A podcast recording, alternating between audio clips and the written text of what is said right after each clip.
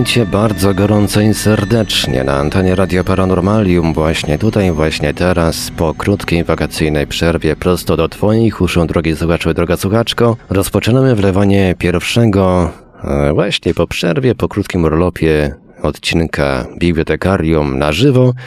Tak jest, wracamy do nadawania live. Przy mikrofonie i za starami technicznymi audycji Marek Sankiewelius, a po drugiej stronie połączenia internetowego są z nami jak zawsze gospodarze bibliotekarium Marek Żerkowski i Wiktor Żwiekiewicz. Ja za, jeszcze zanim prze, przekażę głos do Bydgoszczy, przekażę oczywiście kontakty do Radia Paranormalium. Nasze numery telefonów to 536 20 493, 536 20 493. Można także próbować na numerze stacjonarnym 32 746 0008 32 746 0008.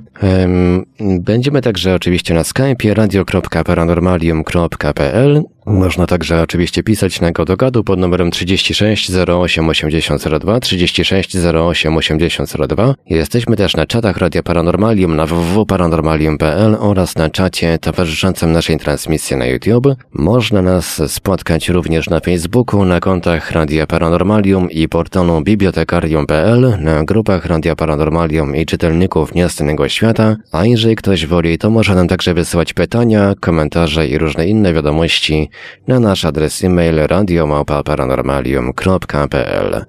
A więc, e, Marku, panie Wiktorze, oddaję wam głos. Halo, halo, Bydgoszcz.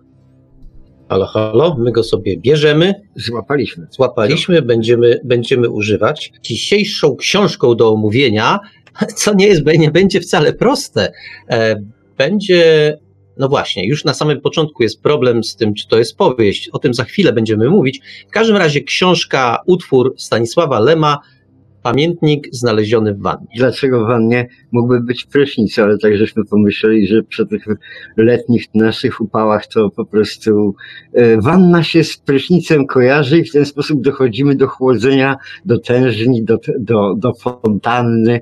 Zawsze troszeczkę chłodu, nie? Wiesz co, e, twój e, labilność twojego kombinowania, twoich, twoich skojarzeń jak na dzisiejszy dzień jest chyba dla mnie zbyt, e, zbyt taka, zbyt, zbyt duża. Nie, nie podążam, nie podążam. Nie na, ja to, jak ja mawiają niektórzy, ja, nie nadążam. Ja się nie staram, tak to samo. Tak, no, no, tak mają geniusze.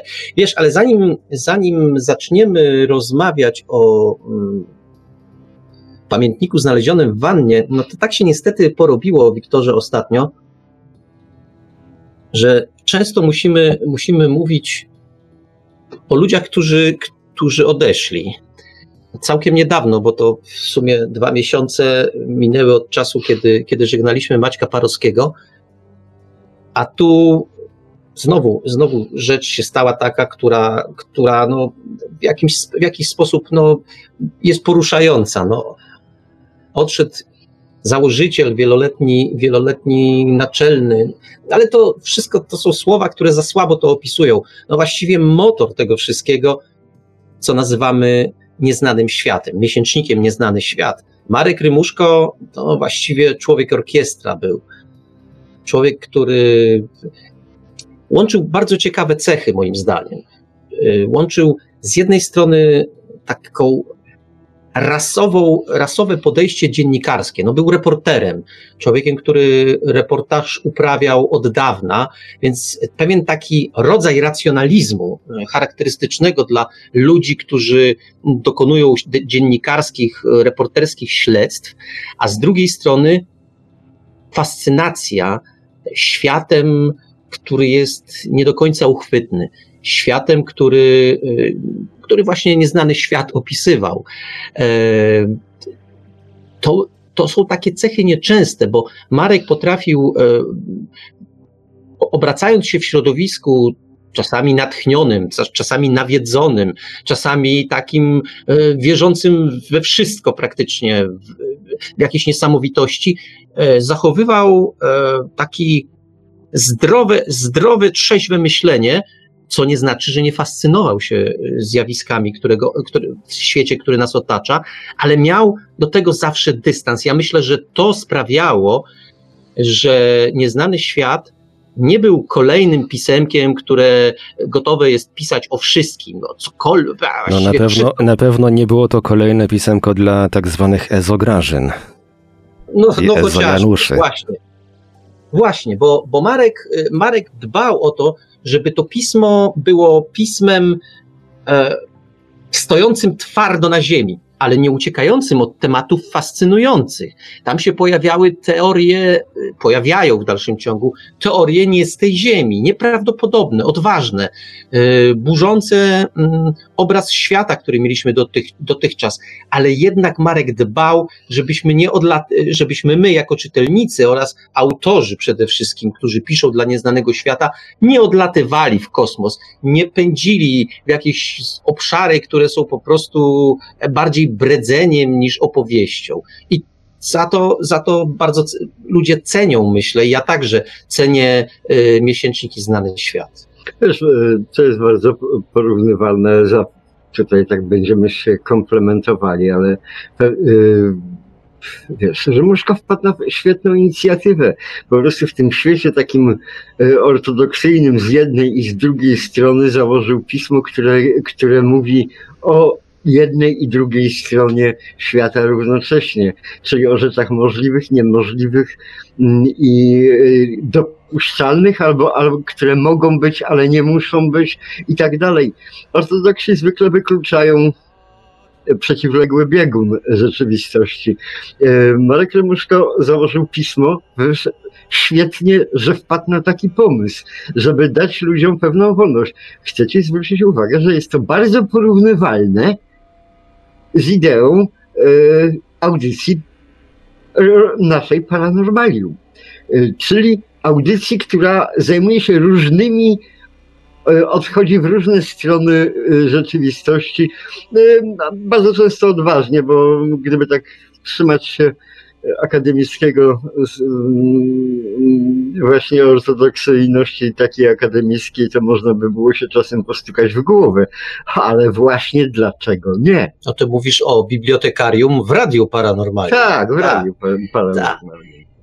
No, inicjatywa y, tego Radia Paranormalium jest w każdym razie bardzo porównywalna z, z inicjatywą Rymuszki, który zakładał Nieznany Świat.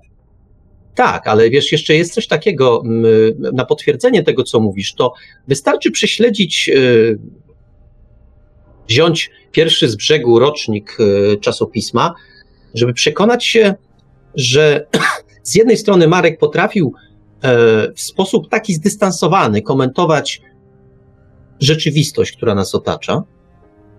E, nie wchodził oczywiście w spory, jakieś polemiki, w politykę, ale potrafił e, zaakcentować swoje stanowisko odnośnie różnych sytuacji, to jest jedna sprawa.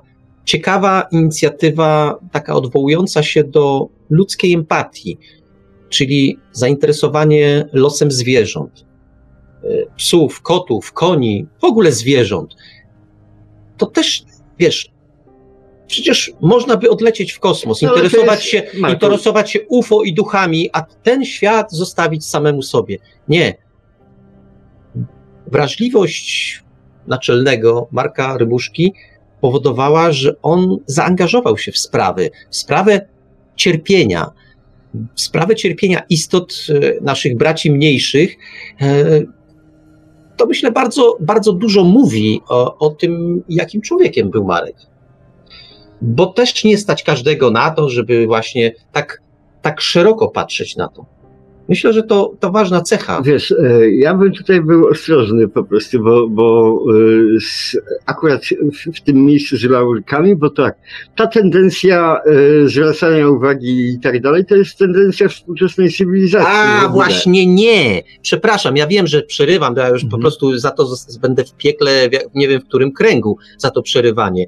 Ale zobacz, on to robił zanim stało się to modne. No więc rzeczywiście tak, ale dla mnie nawet gdyby to było, robił w tej chwili jako modne, z, e, trafienie we właściwy punkt w czasie z pewnymi, z pewnymi wy, wyczucie tych tak zwanych trendów e, zawczasu, to, to jest ogromny wyczyn, a to znaczy jest to, a przede wszystkim, ale to jest wyczucie dziennikarskie. On był dziennikarzem i z tej strony po prostu złapał wiatr w żagle i no i potem przeżył do końca życia na tej łajbie. A co więcej, Nieznany Świat to również pismo, które w różny sposób promuje sztukę. E, zarówno sztuki plastyczne, jak i pisarskie, jak i teatralne. Przecież jest, jest też nagroda e, Nieznanego Świata, która wiąże się z działaniami artystycznymi. Jest ta główna nagroda e, przyznawana przez Nieznany Świat, ale jest też ta nagroda artystyczna. To wszystko pokazuje, jak ważnym ośrodkiem stał się z upływem czasu miesięcznik Nieznany Świat. Bo można by powiedzieć, że a, to takie tam pismo, które mówi o duchach, UFO i w ogóle takich niesamowitościach. Nie. E, ta pewna osobowość, Mar osobowość Marka sprawiła, że to stał się, to było takie pismo, które z jednej strony rzeczywiście mówiło o rzeczach niesamowitych, a z drugiej strony było ośrodkiem pewnej myśli, jakiejś tam, jakiejś filozofii, jakiegoś patrzenia na, na sztukę, na świat w ogóle. No, myślę, że to dosyć, dosyć ważne, że takie pismo funkcjonowało. Ale co ważne, sam Marek był człowiekiem, powiedzieliśmy, że dziennikarzem, a reportażystą. Ale pewno nie wszyscy wiedzą, że taki film e, Wielka Majówka, dla naszego pokolenia film bardzo ważny. Nie wiem, na ile on jest ważny dla pokolenia młodszego, ale film Wielka Majówka z piosenkami Manamu, e, współscenarzystą tego filmu był właśnie Marek Rymuszko. Marek Rymuszko, e, który, dlaczego? Bo on podobną historię do tej, która w scenariuszu się znalazła, opisał. To był najpierw reportaż i z tego zrobiono film, film, który w moim pokoleniu czarował. Był magiczny. Nie na darmo w ostatniej scenie e, obserwujemy, obserwujemy, a pewno za dużo zdradzę, no, w każdym razie pewną dziwną scenę z żyrafą. O, to może tyle, za, za, za, dużo nie będę, za dużo nie będę opowiadał. Ale Marek to jest też człowiek, mówiłem o nim jako o człowieku orkiestrze, no bo warto wiedzieć, że reportażami, poza scenariuszami, scenariuszem do filmu, pisał sztuki teatralne, e, pisał powieści dla dzieci. E, z tego, co znalazłem, to napisał nawet kryminał. E, była taka seria Ewa wzywa 07 i tam znalazłem jeden z zeszytów, e, tytułu nie pamiętam, ale podpisany Marek Rymuszko. Ja co prawda nigdzie w materiałach później nie znalazłem, żeby się Marek Rymuszko e, przyznawał w tych oficjalnych, a nie zapytałem go nigdy o to, czy to było jego dzieło, czy też przypadkowa zbieżność, ale zakładam, że przy zainteresowaniach Marka to było jak najbardziej możliwe. Marek starał się próbować różnych form aktywności. Dlatego kryminał, dlatego powieść dla dzieci, dlatego reportaże, różne formy po prostu. A twoje pierwsze spotkanie z Markiem Rymuszką, jakie było? No właściwie pierwsze, drugie, trzecie i myśmy się wiele razy nie spotkali, natomiast rzeczywiście żeśmy się spotkali, z, jako, ja jako szczyl jakiś dwudziestoletni, E, kiedy trafiłem do Warszawy, do naszej księgarni ze swoim tego. Mm, po ze pierwsze, swoją twórczością, no powiedz. Ze swoją powiedz. twórczością, tak. To, to na, natychmiast e, zetknąłem się z taką szemraną opinią e, pani redaktorek, że dla naszej księgarni to pisze mnóstwo autorek oraz tylko dwóch facetów. Żwikiewicz oraz niejaki Marek Remuszko. To znaczy mężczyzn tam pisało więcej, ale one się wyrażały facetów. Nie? No i w każdym razie pod, po, mm, bardzo mnie to zaintrygowało. Who is this ten Marek Remuszko, nie? No i kiedy, poprosiłem, żeby mnie kiedyś yy, dały znać, jak będzie, nie? No i kiedyś dały znać, akurat byłem tam coś załatwiałem, wlazłem do pokoju, Dzień dobry, przedstawiłem się, spojrzeliśmy po sobie jak takie dwa koguty. Po spojrzeniu żeśmy natychmiast doszli tym spojrzeniem do porozumienia, że w, w tym ogródku to my nie dziubimy, więc po prostu możemy nie szpanować. I poszliśmy sobie do, do bazyliszka na, na dobrą whisky pogadać. Prostu, nie? Tak od tego. No i gadaliśmy o niestworzonych rzeczach, o takich samych, jakich, jakich pisał potem Nieznany Świat, no chyba przez jakieś 5-6 godzin, chyba żeśmy taki obiad długi mieli, gadając jak najęci, każdy o różnych dziwnych rzeczach, które w życiu, z którymi się w życiu zetknął, z którymi się spotkał. No i tak żeśmy się rozstali, ale ten komplement pani redaktorek z redakcji był chyba celny. W każdym razie Remusz, e, w stosunku do Remuszki to na pewno.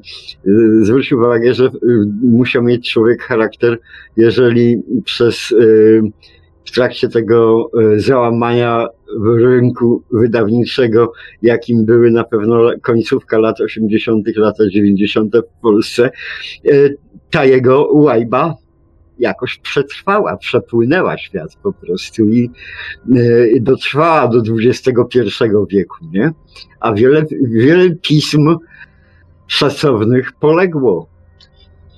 Wiesz co, to się chyba wiązało trochę z charakterem Marka. Marek był, e, wiem, że to, co za chwilę powiem, e, może być różnie odczytane, ale w najlepszym znaczeniu tego słowa był dyktatorem. Był człowiekiem, A, no był człowiekiem, który realizował pewną, pewien obraz, pewien obraz pisma, które będzie tworzył, pewien obraz y, tego, jak to powinno być robione, w jaki sposób tym pismem realizował siebie. To bardzo ważne, bo utożsamiał się bardzo z tym, co robił. Pismo to on, on to pismo i to było bardzo ważne. Tam nie było miejsca na coś na ciała obce. Dlatego on bardzo dbał o to, żeby to pismo było spójne. I ktoś powie, no, ale czy było? No, moim zdaniem właśnie było, właśnie w tej różnorodności było, bo proszę Państwa, mamy pismo o rzeczach niesamowitych, a z drugiej strony dwie kolumny poświęcone twórczości poetyckiej. I to od wielu lat. Yy, prezentował miesiąc po miesiącu poetów prezentował ich wiersze, ich życiorysy, ich zdjęcia. No to. Czyli w jakimś sensie robił to samo, co robi teraz Radio Paranormalium. No chociażby, Obok Audycji o tematyce paranormalnej, audycji o tematyce literackiej na przykład. No właśnie, właśnie. To pokazuje, że, że on naprawdę patrzył bardzo szeroko na naszą rzeczywistość. W nieznanym świecie pojawiają się felietony, które niekoniecznie mm, mówią o rzeczach niesamowitych. One mówią najczęściej o życiu, o tym, jak żyjemy, czasami po co, ale to są wielkie pytania. Raczej tak wielkich, y, te felietony aż tak wielkich spraw nie dotykają. Dotykają spraw mniejszych, ale bardzo ważnych. E, to myślę, to myślę świadczy o tym. O, przecież Wiktor Żwikiewicz, również e, swojego chińskiego bohatera Sun Tzu, tak się ten? Mm. Sun Tzu też był prezentowany. Bo, a Boże Muszko chciał, chciał mieć takie, taką zabawną rzecz, no to, no chciał, wziął chciał, ale widzisz, to właśnie też jest pewna cecha marka, y, która dla jednych y, może być przepiękna i wspaniała, dla innych może być przekleństw, mogła być przekleństwem. Otóż jak Marek czegoś chciał, to Marek to miał.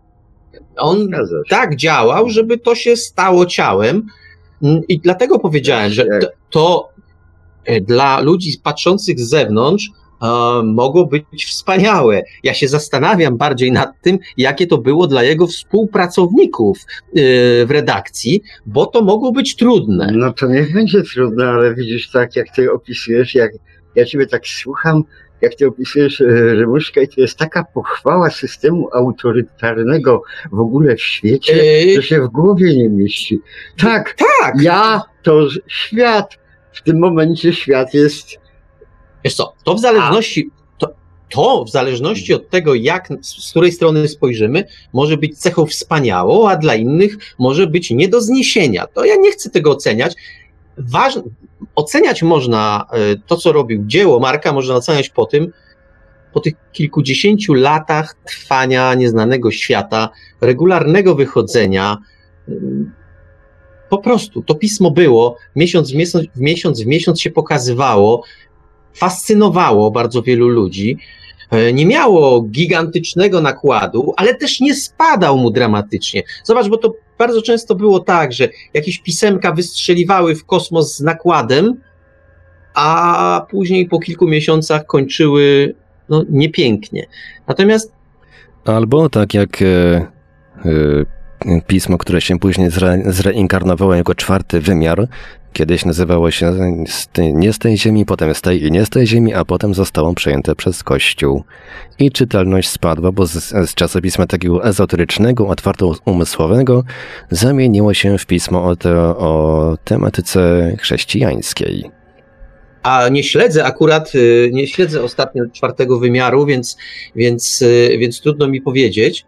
Y, A to kiedyś chyba sama redaktorka naczelna, pani Kosmowska, e, opisywała w czasach, kiedy jeszcze to czytałem. Rozumiem. Y, nie wiem, nie mam, nie mam, nie mam y, jak kontaktu, kontaktu. Natomiast powiem tak, że jeśli wracając jeszcze do Marka, to powiedział Wiktor o tym systemie autorytarnym. Tak, to jest pewna, pewna pochwała tego systemu, e, pochwała przez to, że to było skuteczne. I dla mnie to jest podstawowy, podstawowa, podstawowy wyznacznik tego, że, że to, co robił, e, było sprawnie robione i po prostu było.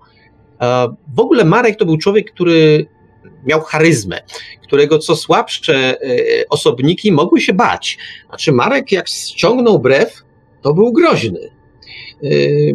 Jak się go znało, to już był może groźny mniej, ale też Marek potrafił wypalić twardo to, co myślał, nie bawił się w kunktatorstwo, nie bawił się w jakieś opowieści dziwnej treści. Y, czasami to było twarde, co powiedział. Y, Nawet bardzo twarde. Tak, czasami Szcze- bolało. Szczególnie jeżeli, szczególnie jeżeli trafiło to do felietonu otwierającego niestany świat. Na przykład, właśnie. Bo pamiętam, bo, bo... ja właśnie on się, on się nie obawiał się w ogóle wygłaszać otwarcie, czy to w formie pisemnej, czy w formie głosowej, że tak powiem, swoich opinii na różne tematy. Jak kogoś trzeba było nazwać kurwą i złociejem, to nazywał go kurwą i złociejem. Tak, poza tym e, to był typ, który, e, typ charakterologiczny, który potrafił walczyć z całym światem.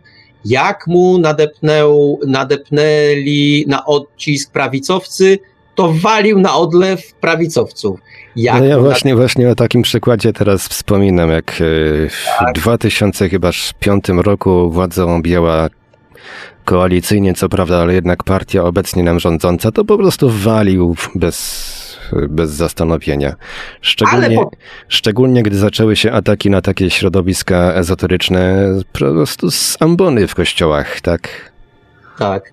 To z jednej strony. Ale z drugiej strony, jak mu y, zaczęła na odcisk nadeptywać Gazeta Wyborcza oraz niektórzy jej redaktorzy, to jak przygruchał, jak walnął, to po prostu wióry leciały. E, jednego, na miejscu jednego z redaktorów, byłych zresztą już redaktorów Gazety Wyborczej, e, no to ja bym dokonał rytualnego samospalenia po tym, co napisał o nim e, Marek Rymuszko bo to, co napisał o jego warsztacie dziennikarskim, to, co napisał o jego e, moralności i tym sposobie wykonywania zawodu, no była gwoździem do trumny, moim zdaniem. Nie wiem, czy ów redaktor się specjalnie przejął. Jak go znam z daleka, to niespecjalnie. No niemniej jednak e, ja bym się źle poczuł, jakbym coś takiego o sobie przeczytał. To właśnie, Marek no, potrafi... Dostać taki, dostać taki ochrzan od prezesa i w ogóle założyciela Stowarzyszenia Krajowy Klub Reportażu to jest jednak nie byle co. No tak, to prawda. No to tyle. Ja pamiętam po prostu y, swoje pierwsze spotkanie z Markiem Rymuszką. Ono było takie bardzo oficjalne.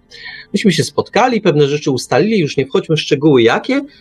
To było spotkanie natury y, takiej. Mam dla pana pewną pracę do wykonania. Czy pan to bierze? Tak, biorę okej, okay, ale musi pan to, to, to, to, to zrobić tak, tak, tak i tak. Bo jak nie, no to sorry, ale nie będziemy współpracować. To mniej więcej tak wyglądało ustalanie, ustalanie e, warunków współpracy. Człowiek w to wchodził albo nie wchodził. E, warto było. Warto było. To jest tak, że człowiek uczy się od mistrzów. No, w pewnym momencie przychodzi taki czas, że e, należy czasami mistrzowi powiedzieć e, niekoniecznie, ale musi trochę czasu upłynąć, e, żeby człowiek był na to gotowy. Najpierw musi być ten czas, e, tak jak w średniowieczu przygotowywali się, przygotowywali się czeladnicy do, do wyzwolenia i tak dalej, tak tutaj człowiek też musi pewną drogę przejść, żeby w pewnym momencie powiedzieć: Marku, patrzę na to troszeczkę inaczej. O, i to był taki moment, kiedy Marek spojrzał na mnie e, tak, jak jeszcze e, wcześniej nie widziałem, żeby spojrzał. I to nie, był, to nie było spojrzenie człowieka, który cię zaraz rozszarpie. To było spojrzenie z szacunkiem.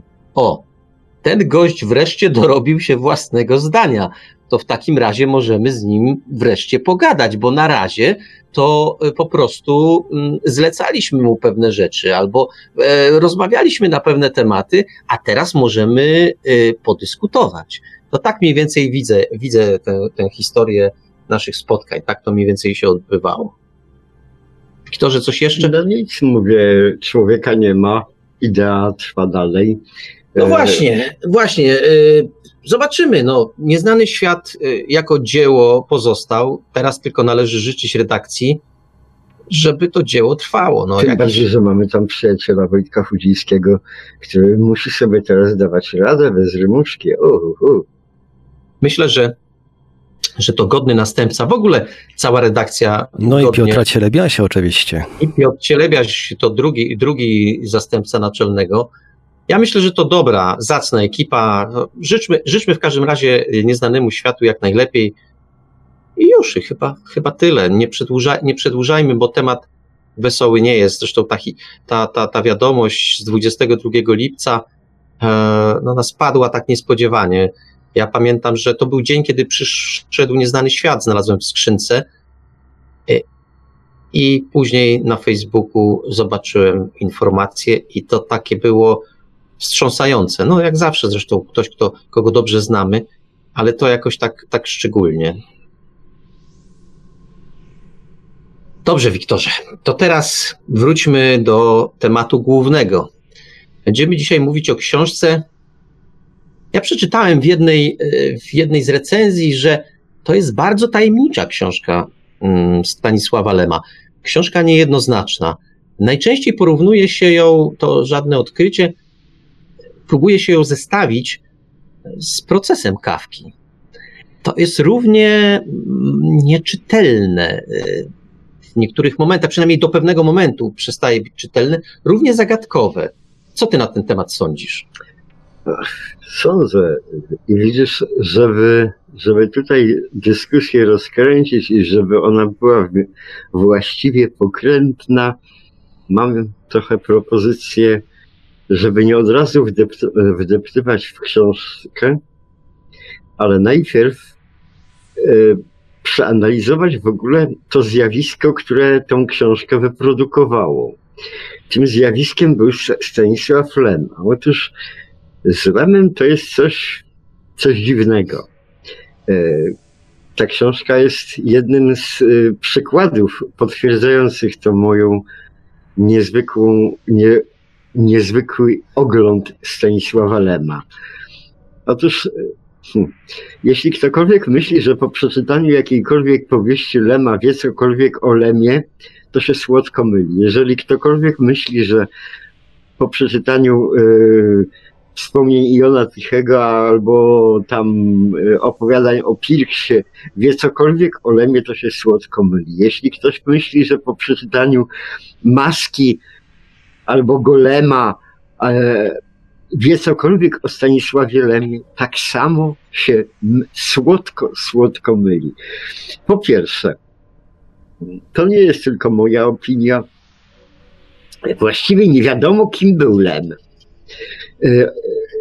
To znaczy, kim był jako osoba. No, znana anegdota mówi o tym, e, Dick go uznał za e, postać zbiorową, za rodzaj, rodzaj takiego wytworu służby wywiadowczej. No, byś, byśmy byli prawie taką amerykańska science fiction już dostrzegła w Polsce inteligencję zbiorową, że tak, tak powiem, tak, tak taką, nie? No widzisz, natomiast ja wyjdę, wyskoczę tu stwierdzeniem, nie moim zresztą, mm, że y, Lem był zapewne jedną z największych, jeśli nie największych osobowości umysłowych XX wieku. Jako myśliciel. y, nie mówię jako autor książek, nie mówię jako filozof, tylko jako myśliciel. Był to jedna, je, naprawdę chyba jeden z największych umysłowości XX wieku. Y, zakres y, jego zainteresowań, tu nie można w ogóle tego słowa używać, zakres mówi skąd dokąd. Y, zainteresowania Lema. On był zainteresowany totalnie, totalnie światem. światem tak. po prostu, bezwzględnie. I teraz stąd wychodzi, wychodzi taki pewien problem, że na przykład jego sztandarowe dzieła praktycznie biorąc kulturoznawcze czy filozoficzne, takie jak na przykład Suma Technologia, dla humanisty są zbyt trudne do przełknięcia, dla technofoba czy technokraty yy, z, znowuż są zbyt mało humanistyczne, żebym mógł je przełknąć. O, Lem pisał w taki Za sposób. bardzo hum- dla techno, technokraty to za... Tak, za bardzo humanistyczne tak, tak. i tak dalej. No, Jest- suma, su- ale to cokolwiek powiemy, no suma technologia nie jest książką łatwą. Ja twierdzę, że żadna z książek Stanisława Lema nie jest rzeczą łatwą. No to wy, wy, wyciągnąłeś mi moją puentę, no ale dobra, niech ci będzie, to mów dalej, teraz ty. I teraz jest taki problem. Otóż ten, my mieliśmy okazję obserwować, my jako czytelnicy mogliśmy obserwować ewolucję Lema. Od jego właściwie takich chłopczyka w, w krótkich spodenkach, który pisał e, o, o jakimś gościu z Marsa. Tak, na Pierwszych naje, najeźdźcy z Marsa. z Marsa. Potem któregoś studenta, który, który jeszcze prawie studenta, który pisał em, książkę o lekarzach, czas nieutracony. No, ale to y, szpital przemienienia. A, szpital przemienienia. Szpital przemienienia, Sorry, sorry, ale tak. to wiesz, to był taki. E, myślę, że to była taka rzecz, która w nim tkwiła i on to musiał, musiał to z siebie wyrzucić. No ale, no tak, no ale, ale jako człowiek, który kończył medycynę, to miał swoje stosunki, mm, przemyślenia na, na, na te tematy i tak dalej. Przemyślenia miał na wszystkie tematy i teraz problem polega na tym, że myśmy obserwowali i właściwie chcielibyśmy powiedzieć, w którym momencie Lem dojrzał. Czyli te, kiedy miał 18 lat, kiedy się stał pisarzem, nigdy takie coś się nie zdarzyło. Lem ewoluował i rozwijał się do samego końca w sposób właściwie taki nie, y, trudno zrozumiały dla normalnego człowieka, bo właściwie i teraz ja teraz wy, wy, wyskoczę z tezą bardziej taką racjonalną, bardzo, bardziej yy, wyczyszczę światopogląd, który tu wykładam. Otóż poza lemem czytelnym, który się w pewien sposób bawił bawił literaturą, który sprzedawał swój towar y, w sposób taki bardzo otwarty, jasny, czytelny, y, co ma miejsce w bajkach robotów, y, w, w y, opowieściach Pirksa, bardzo mądrych, bardzo dojrzałych, ale równocześnie bardzo przejrzystych, bardzo przezroczystych, w takich książkach jak Niezwyciężony, jak Solaris. Wiesz co ci powiem? Powiedziałeś, że w takich prostych, właśnie moim zdaniem y, zacząłeś, wcześniej mówiłeś o czymś innym i to mi bardziej pasowało, bo z Lemem to jest tak, że jego książki, spora część jego książek ma wiele warstw, tak jak cebula, jak ogry y, ze Szreka, y, to powiedzenie, że y, ma, Lem ma warstwy również. I to jest tak, jak bierzemy bajki robotów, jak bierzemy dzienniki gwiazdowe, obie te, obie te rzeczy czytałem, będąc jedenastolatkiem. Świetnie się bawiłem. Ja już to kiedyś mówiłem, nic nie rozumiałem. Ja czytałem pierwszą warstwę. T- Opowieść, jakąś historyjkę, to było fajne, no bo tam, e, wiesz, paradoksy czasowe, cuda niewidy. A jak się później z, z Lemem można przebywać literacko przez całe życie, bo okazuje się, że tych warstw y, u Lema jest całkiem sporo, bo człowiek później mówi, a no teraz to już, ja już rozumiem teraz te dzienniki gwiazdowe, one mają drugą warstwę, tam jest jeszcze coś więcej. No dobra, to już rozumiem, to już jestem taki wykształcony, rozumiem. Mija kolejnych 10 lat, się okazuje, że tam jeszcze jest dalej coś.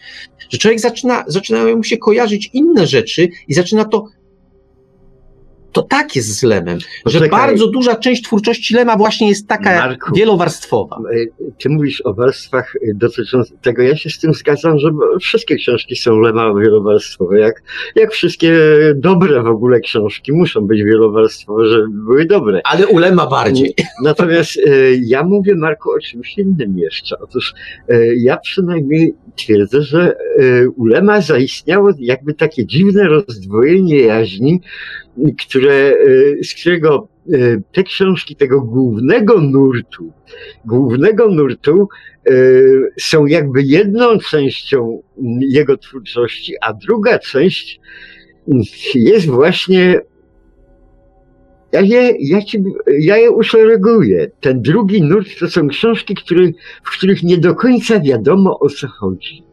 I nigdy nie będzie wiadomo Bogiem ma prawda o co chodzi. Lem miał umysł piekielnie precyzyjny, natomiast te książki, takie jak Śledztwo, niby kryminał, niby groza, niby science fiction, ale właściwie nie wiadomo o co chodzi. Pamiętnik znaleziony w wannie? Ale bardzo dobrze, że wymieniasz te dwa tytuły jed, na jednym oddechu. Tak, Bo, bo te tytuły do pewnego stopnia mówią o tym samym. No, źle, jakby zaprzeczam temu, co mówiliśmy przed chwilą. Można odczytywać je w bardzo podobny sposób, że kto wie, czy naszą rzeczywistością nie, nie rządzi przypadkowo chaos i czy chaos nie jest tak naprawdę rodzajem porządku. Ja wiem, że to brnę w jakieś idiotyczne paradoksy, ale one są z pozoru tylko idiotyczne. Tak, ale widzisz, potem yy, nastąpił ciąg dalszy. Potem ciąg, ciągiem dalszym w, tej, yy, w tym zdrowym lemowskim kręgosłupie to są takie opowiadania jak na przykład Maska, która nie wiadomo też skąd się Lemowi wystrzeliła. Potem Golem, też zupełnie yy, yy, z innej strony zupełnie dziwna rzecz. Wiesz co, sorry, ale No. Golem jest trudną książką, ale ja wiem, y, ja, ja myślę, że wiem skąd, znaczy, n- nie mówię, że rozumiem do końca, ale myślę, że wiem skąd ona się wzięła Lemowi. Bo zobacz, Lem to jest człowiek, który ja to często mówię y, przy okazji różnego rodzaju wypowiedzi dotyczących transhumanizmu, sztucznej inteligencji i w ogóle y, transferu świadomości. Lem na początku lat 60. zastanawiał się, czy się przypadkowo nie da e, ludzkiego mózgu przetransferować do sztucznych obwodów.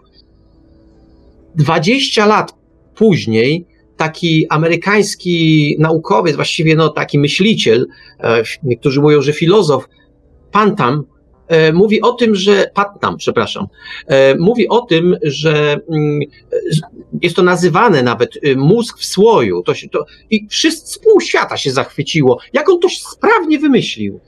A Lem to napisał 20 lat wcześniej. To kto tak naprawdę jest błyskotliwym umysłem? Ten amerykański naukowiec, którego dzisiaj wszyscy, na którego się dzisiaj wszyscy powołują, ten pan na P, który mówił o mózgu w słoju, czy Lem, który 20 lat wcześniej napisał, e, omawialiśmy w swoim czasie, e, przytaczaliśmy mm, naszą, naszą rozmowę na, ten, na temat tego, tego opowiadania Stanisława Lema ze wspomnień Jona Tichego, pierwsza, pierwsze z tych wspomnień, właśnie dotyczyło tych mózgów w skrzyniach i on to, nad tym się zastanawiał 20 lat wcześniej. Znowu, golem, zastanowienie nad sztuczną inteligencją, nad tym, jak to jest. To oczywiście znowu jedna z tylko z warstw, ale on to robił. y, Golem, to, to są lata 80., to pierwsza połowa lat 80., on to robił wtedy, a my się dzisiaj, właściwie ten świat naukowy, czy, czy ten świat nie tylko naukowy, nad tymi problemami zastanawia dzisiaj. Czyli znowu upłynęło kilkadziesiąt lat. Ja nie mówię, że w czasach Lema, kiedy powstawał Golem, nikt o tym nie myślał, ale Lem nadawał temu rangę e, nie zabawy intelektualnej, tylko twardych, filozoficznych przemyśleń. E, dobrze Lem miał chyba w ogóle pecha, że urodził się, urodził się ze sobą, pewna korelacja myśli tam następuje. To nie jest takie luźne bajanie na temat tego, co sobie Lem pomyślał. Lem to chyba w ogóle miał, ja chciałem coś powiedzieć, Lem chyba miał w ogóle pecha, że urodził się Polakiem, a nie takim Amerykaninem, bo jak Polak coś powie, jak Polak wpadnie na jakiś pomysł i nie ma jakiejś siły przebycia, przebicia na, na zachodzie, to, to ten jego pomysł, ta jego idea, no właściwie pozostanie zauważona do czasu, dopóki yy, nie wpadnie na ten sam pomysł, na tę samą ideę ktoś operujący językiem angielskim. A no właśnie bardzo dobrze, że to powiedziałeś, Marku, bo ja sobie zrobiłem prywatne śledztwo, też o, nim, o tym już kiedyś mówiłem. E, jak to się stało, że e, ten pan na P, Patnam, e, zrobił taką karierę z tym mózgiem w słoju, ale mnie. No i wyszła rzecz kuriozalna, bo otóż dzienniki gwiazdowe i towarzyszące im opowieści Jona Tichego wyszły w Stanach Zjednoczonych w dwóch częściach. I ta pierwsza ukazała się mm, gdzieś mniej więcej w połowie lat 70., już nie pamiętam dokładnie, chyba w 76 roku. Nie zawierała ta książeczka tej właśnie wspomnianej, y, tych wspomnie, wspomnień Jona Tichego, tej części pierwszej, tego, tego o tych mózgach w słoja, y, w skrzyniach. Y, ta ukazała się mniej więcej w tym samym czasie, kiedy ten Patnam wymyślił te mózgi w słojach zachodzi duże prawdopodobieństwo, że Patnam wpadł na to y, niezależnie, nie, nie przeczytał tego ulema, ale 20 lat później. I to, co powiedziałeś, Lem po prostu miał pecha, że pomimo, że był jednym z najczęściej tłumaczonych pisarzy y, na język angielski, japoński i w ogóle każdy, jaki, jaki, jaki funkcjonuje, prawie każdy, to jednak pewne rzeczy dochodziły, szczególnie takie, takie bardziej hermetyczne, y, dochodziły jednak do anglojęzycznego czytelnika z opóźnieniem, z dużym opóźnieniem, no bo to jak policzymy, to dobre 20 lat później doszło, doszło do Stanów Zjednoczonych i, i to był pech Lema. Y, to z tego powodu dzisiaj mamy virtual reality, a nie mamy fantomatyki. Lem opisując w jednym ze swoich dzieł to właśnie, e, tak sztuczną rzeczywistość, e, użył słowa fantomatyka, ale zanim to przetłumaczono, no to już było VR, no i mamy virtual reality. Znowu nazwa Lema się nie załapała, może by się w ogóle nie załapała, ale nawet nie dano jej szansy. No tak to z Lemem było właśnie, że ale zaczęliśmy od tego, Wiktor o tym mówił, jak zwykle pracowicie przerwałem, że Lem dobrze to powtórzę, to lepiej powtórz ty, że Lem był wielowarstwowy, niejednoznaczny i ktoś, kto powie, a ja już Lema rozumiem, no to możemy się pośmiać chyba wspólnie. Tak, tak uważam, że zrozumieć Lema albo wygłaszać, e, wygłaszać taki pogląd, że ja już Lema rozumiem, to jest duża odwaga.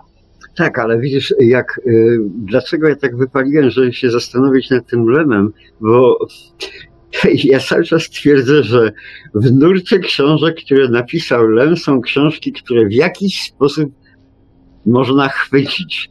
Oraz są książki, które e, są, przewijają się tematy, które właściwie są takie ulotne jak dym, e, z, z, dym Mm, z, z dobrej fajki. No, ale dobrze, przywołałeś śledztwo, przywołałeś y, y, śledztwo, tak, Katar tak. też właściwie. Przywołałeś... Katar, śledztwo, y, y, pamiętnik znaleziony no, w wannie, te, te... kongres futurologiczny również, chociaż już, już jest no, taki okay. na pół glistka, bo jest bardziej czytelny, ale też y, nie tego, przede wszystkim jego również y, te recenzje z książek nienapisanych. Za, Oraz wstępy, bo to są dwie różne tak, książki. Wstępy, te y, y, próżnia niedoskonała to są rzeczy absurdalne. Chyba doskonała. Ta próżnia doskonała. Próżnia doskonała, tak, a, a potem była doskonałość niedoskonała, tak? tak? Nie, nie, coś. Dobra, zostawmy, bo powiedzmy, y, wymienić wszystkie tytuły Lema to też jest pro.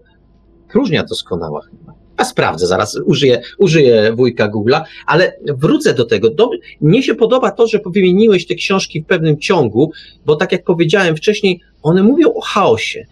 Bo wróćmy do. Le, a zwróćcie uwagę, Len, Len był żelaznym racjonalistą. A, oczywiście. Bezwzględnie wszystko racjonalizował, ale równocześnie gdzieś na boku pisał dziwne rzeczy, które nie wiadomo, Teraz, I teraz, Marku, ja właśnie mówię, że nie wiadomo, co nie wiadomo. Otóż nie wiadomo, czy my nie wiemy, czy my nie możemy tego złapać. Szkoda, że nie można dzisiaj z Lemem pogadać, żeby Lem, no chociaż może przy jakimś Lem dobrym stolikowcu, gadać. Wiktor. przy stolikowcu, Może z tobą, ale Spo, spoko. Lem, Lem z każdym chętnie rozmawiał. Natomiast PiS polega na śmiesznej rzeczy, że z Lemem nie, jest pewien problem taki, O, że gdyby on żył, może by nam wytłumaczył po prostu. i widzisz. Ludzie nas jednak słuchają i Tomek Fons napisał, żebyśmy sobie zapamiętali, on tego nie napisał, ale ja to mówię, że mamy próżnię doskonałą, tak jak powiedziałem, i wielkość urojoną. To są te dwie książki, o których wspominaliśmy. Ja pamiętam, Dobrze że jest mieć pa- niezawodnych współpracowników. pa, pa, pamiętam o tyle, Marku, mogłeś mnie również zapytać, tylko że ja nie jestem za bystry, że nawet kiedyś e, raczyłem skomplementować bardzo dosyć niepochlebnie Stanisława Lema. Powiedziałem mu, odważny jak nie, raz mi się udało, lew. popatrzył na mnie z podełba i przełknął i w ogóle nic nie wie. Powiedziałem mu, że próżnia była rzeczywiście doskonała, a wielkość urojona. To się ciesz, że nie dostałeś z główki. No, e, wiesz, e, Marek Oramus e, był w swoim czasie mocno podpadł Stanisławowi Lemowi i, i to było tam, dosz, doszło do kilku ekscesów. Ja wiesz, jak, jak tłumaczył Parowskiego świętej pamięci Maciek Parowski, mówił, za, za zadzieranie Oramusa z Lemem to było właściwie takie wyznanie miłości tak naprawdę. To była wielka... Zapewne, zapewne. Chociaż jak słuchałem później e, w Nidzicy wykładu, wykładu Oramusa o tym, jak to Lem bawił się z radziecką bezpieką, właściwie z tą, która szła tuż za Armią Czerwoną, kiedy tam doszło do okupacji tych terenów wschodnich, jak on im podsuwał e, jakieś modele wielkiego czołgu, próbował planować i tak dalej. To była piękna opowieść, ja nie powtórzę jej szczegółów, bo nie zapamiętałem, ale widziałem w tym, że e, w tej opowieści, że Marek się nieźle bawił, móc, e, mogąc, e, no tak szpilę mistrzowi wbić. Nie na niwie literackiej, co prawda, ale takiej, nazwijmy jej, ogólnej, mu tak troszeczkę te szpileczki tam wtykał, wbijał i co on jeszcze mógł tymi szpileczkami zrobić. Wiesz co, przejdźmy do, e, przejdźmy do tej książki, którą mamy dzisiaj omawiać. E, Pamiętnik znaleziony w wan- wannie. Ja na początku zastrzegłem się, czy to jest właściwie powieść, tak gatunkowo. E, Co prawda, w niezawodnej Wikipedii mamy oczywiście informację, że to powieść Stanisława Lema, wydana po raz pierwszy nakładem oczywiście wydawnictwa literackiego w 1961 roku. Ale jakby tak się mm, zabrać za. Wiecie, wiecie, słuchacze, co to był 61 rok? To prehistoria była to po prostu. Sobie nie wyobrażacie, dinozaury latały tak, no, i niektóre nawet latały jeszcze też. Tak, tak, tak. To Ale- naprawdę był inny, absolutnie inny Tak, świat. ale wiesz co, jakby tak się chci- tak roz, rozwłóczyć to, to dzieło, czy to jest powieść? Ja się zastanawiam cały czas, czy to jest powieść. E, e, Jakby jakiś e, literaturoznawca zechciał mi to tak do, dogłębnie No wyjaśnić, więc Marku, to ja byłbym wdzięczny, nie ja czuję mam- się kompetentny. Marku, ja mam Hmm. cały czas próbuję ci przemyśleć to, co powiedziałem, że tego nikt nie stwierdzi. Tylko Lema można by było zapytać i on by udzielił Nie, nie, nie, odpowiedzi. nie, nie, no to ja pytam w tej chwili o przynależność taką, wiesz, no formalną, Bo formalną. widzisz, tak jak zacząłeś od tego kawki, otóż ja twierdzę, że, że każdy, y, kto, kto nie rozumie jakiejś książki, to zawsze zwykle się odnosi Do kawki. do kawki. No tak, no to nie? najprościej. No można jeszcze, że tak powiem, tego reżysera szwedzkiego Bergmana tutaj użyć też, nie? Em, Do, do, do Nikt nie rozumie, zawsze dobrze brzmi Bergman, Kafka, a, albo Dobrze, coś szczególnie nie? dobrze brzmi to w recenzjach, jak człowiek pisze rec- Tak, tak, recenzję, tak. jak się powoła na Kawkę albo na Bergmana, to wiadomo, że nikt nic nie rozumie i wszyscy będą udawali, że, że jest wszystko ok. Dobrze, yy, ale ja mówię czysto formalnie, czy to jest powieść, mówię, mądrzejszego ode mnie by trzeba, żeby mi wytłumaczył takie sprawy formalne, bo ja mam co do tego wątpliwości. Na pewno jest to, jest to książka, yy, czy Kawkowska, nie wiem. No tak, no jest, są jakieś tam, jakieś podobieństwa. Nie ma. No, nie ma można, można. Nie ma. Wiesz co, sam, dobrze, na tym, sam powiedziałeś o tym, przyznałeś mi przynajmniej, że e, ta książka ma różne poziomy i na tym poziomie pierwotnym rzeczywiście mamy do czynienia z bardzo podobną sytuacją. Facet porusza się w pewnej rzeczywistości, w tym wypadku korytarzy nowego Pentagonu, gdzieś pod górami skalistymi, o, tej, o tych dekoracjach to za chwilę, ale facet się porusza, rozmawia z ludźmi i pytanie, czy z tych rozmów coś wynika. Dla niego przez długi, bardzo długi czas zupełnie nic, później coś mu się klaruje, po to, żeby się później gwałtownie rozpaść, po to kilka razy mu się rzeczywistość rozpada, przynajmniej ta, którą sobie w głowie ułożył, więc to troszeczkę tak wygląda. I tu, na tym poziomie, po, pewne podobieństwa do, do kawki, mm, nawet nie wysilając się, można znaleźć. Dalej to już byłoby ryzykowne, bo y, no dobrze, to zarysujmy, zarysujmy w ogóle z czym mamy do czynienia. Otóż to jest relacja znaleziona. Że przede wszystkim y, książka, zaczy...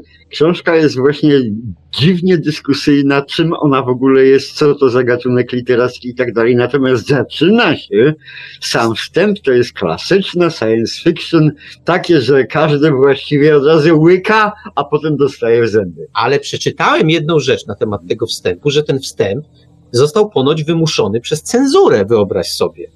Ponieważ powieść Lema, czy powieść, no sam używam słowa powieść, książka Lema, e, ta zasad, ten zrąb zasadniczy od rozdziału pierwszego była dla cenzury czymś, co ją przerażało.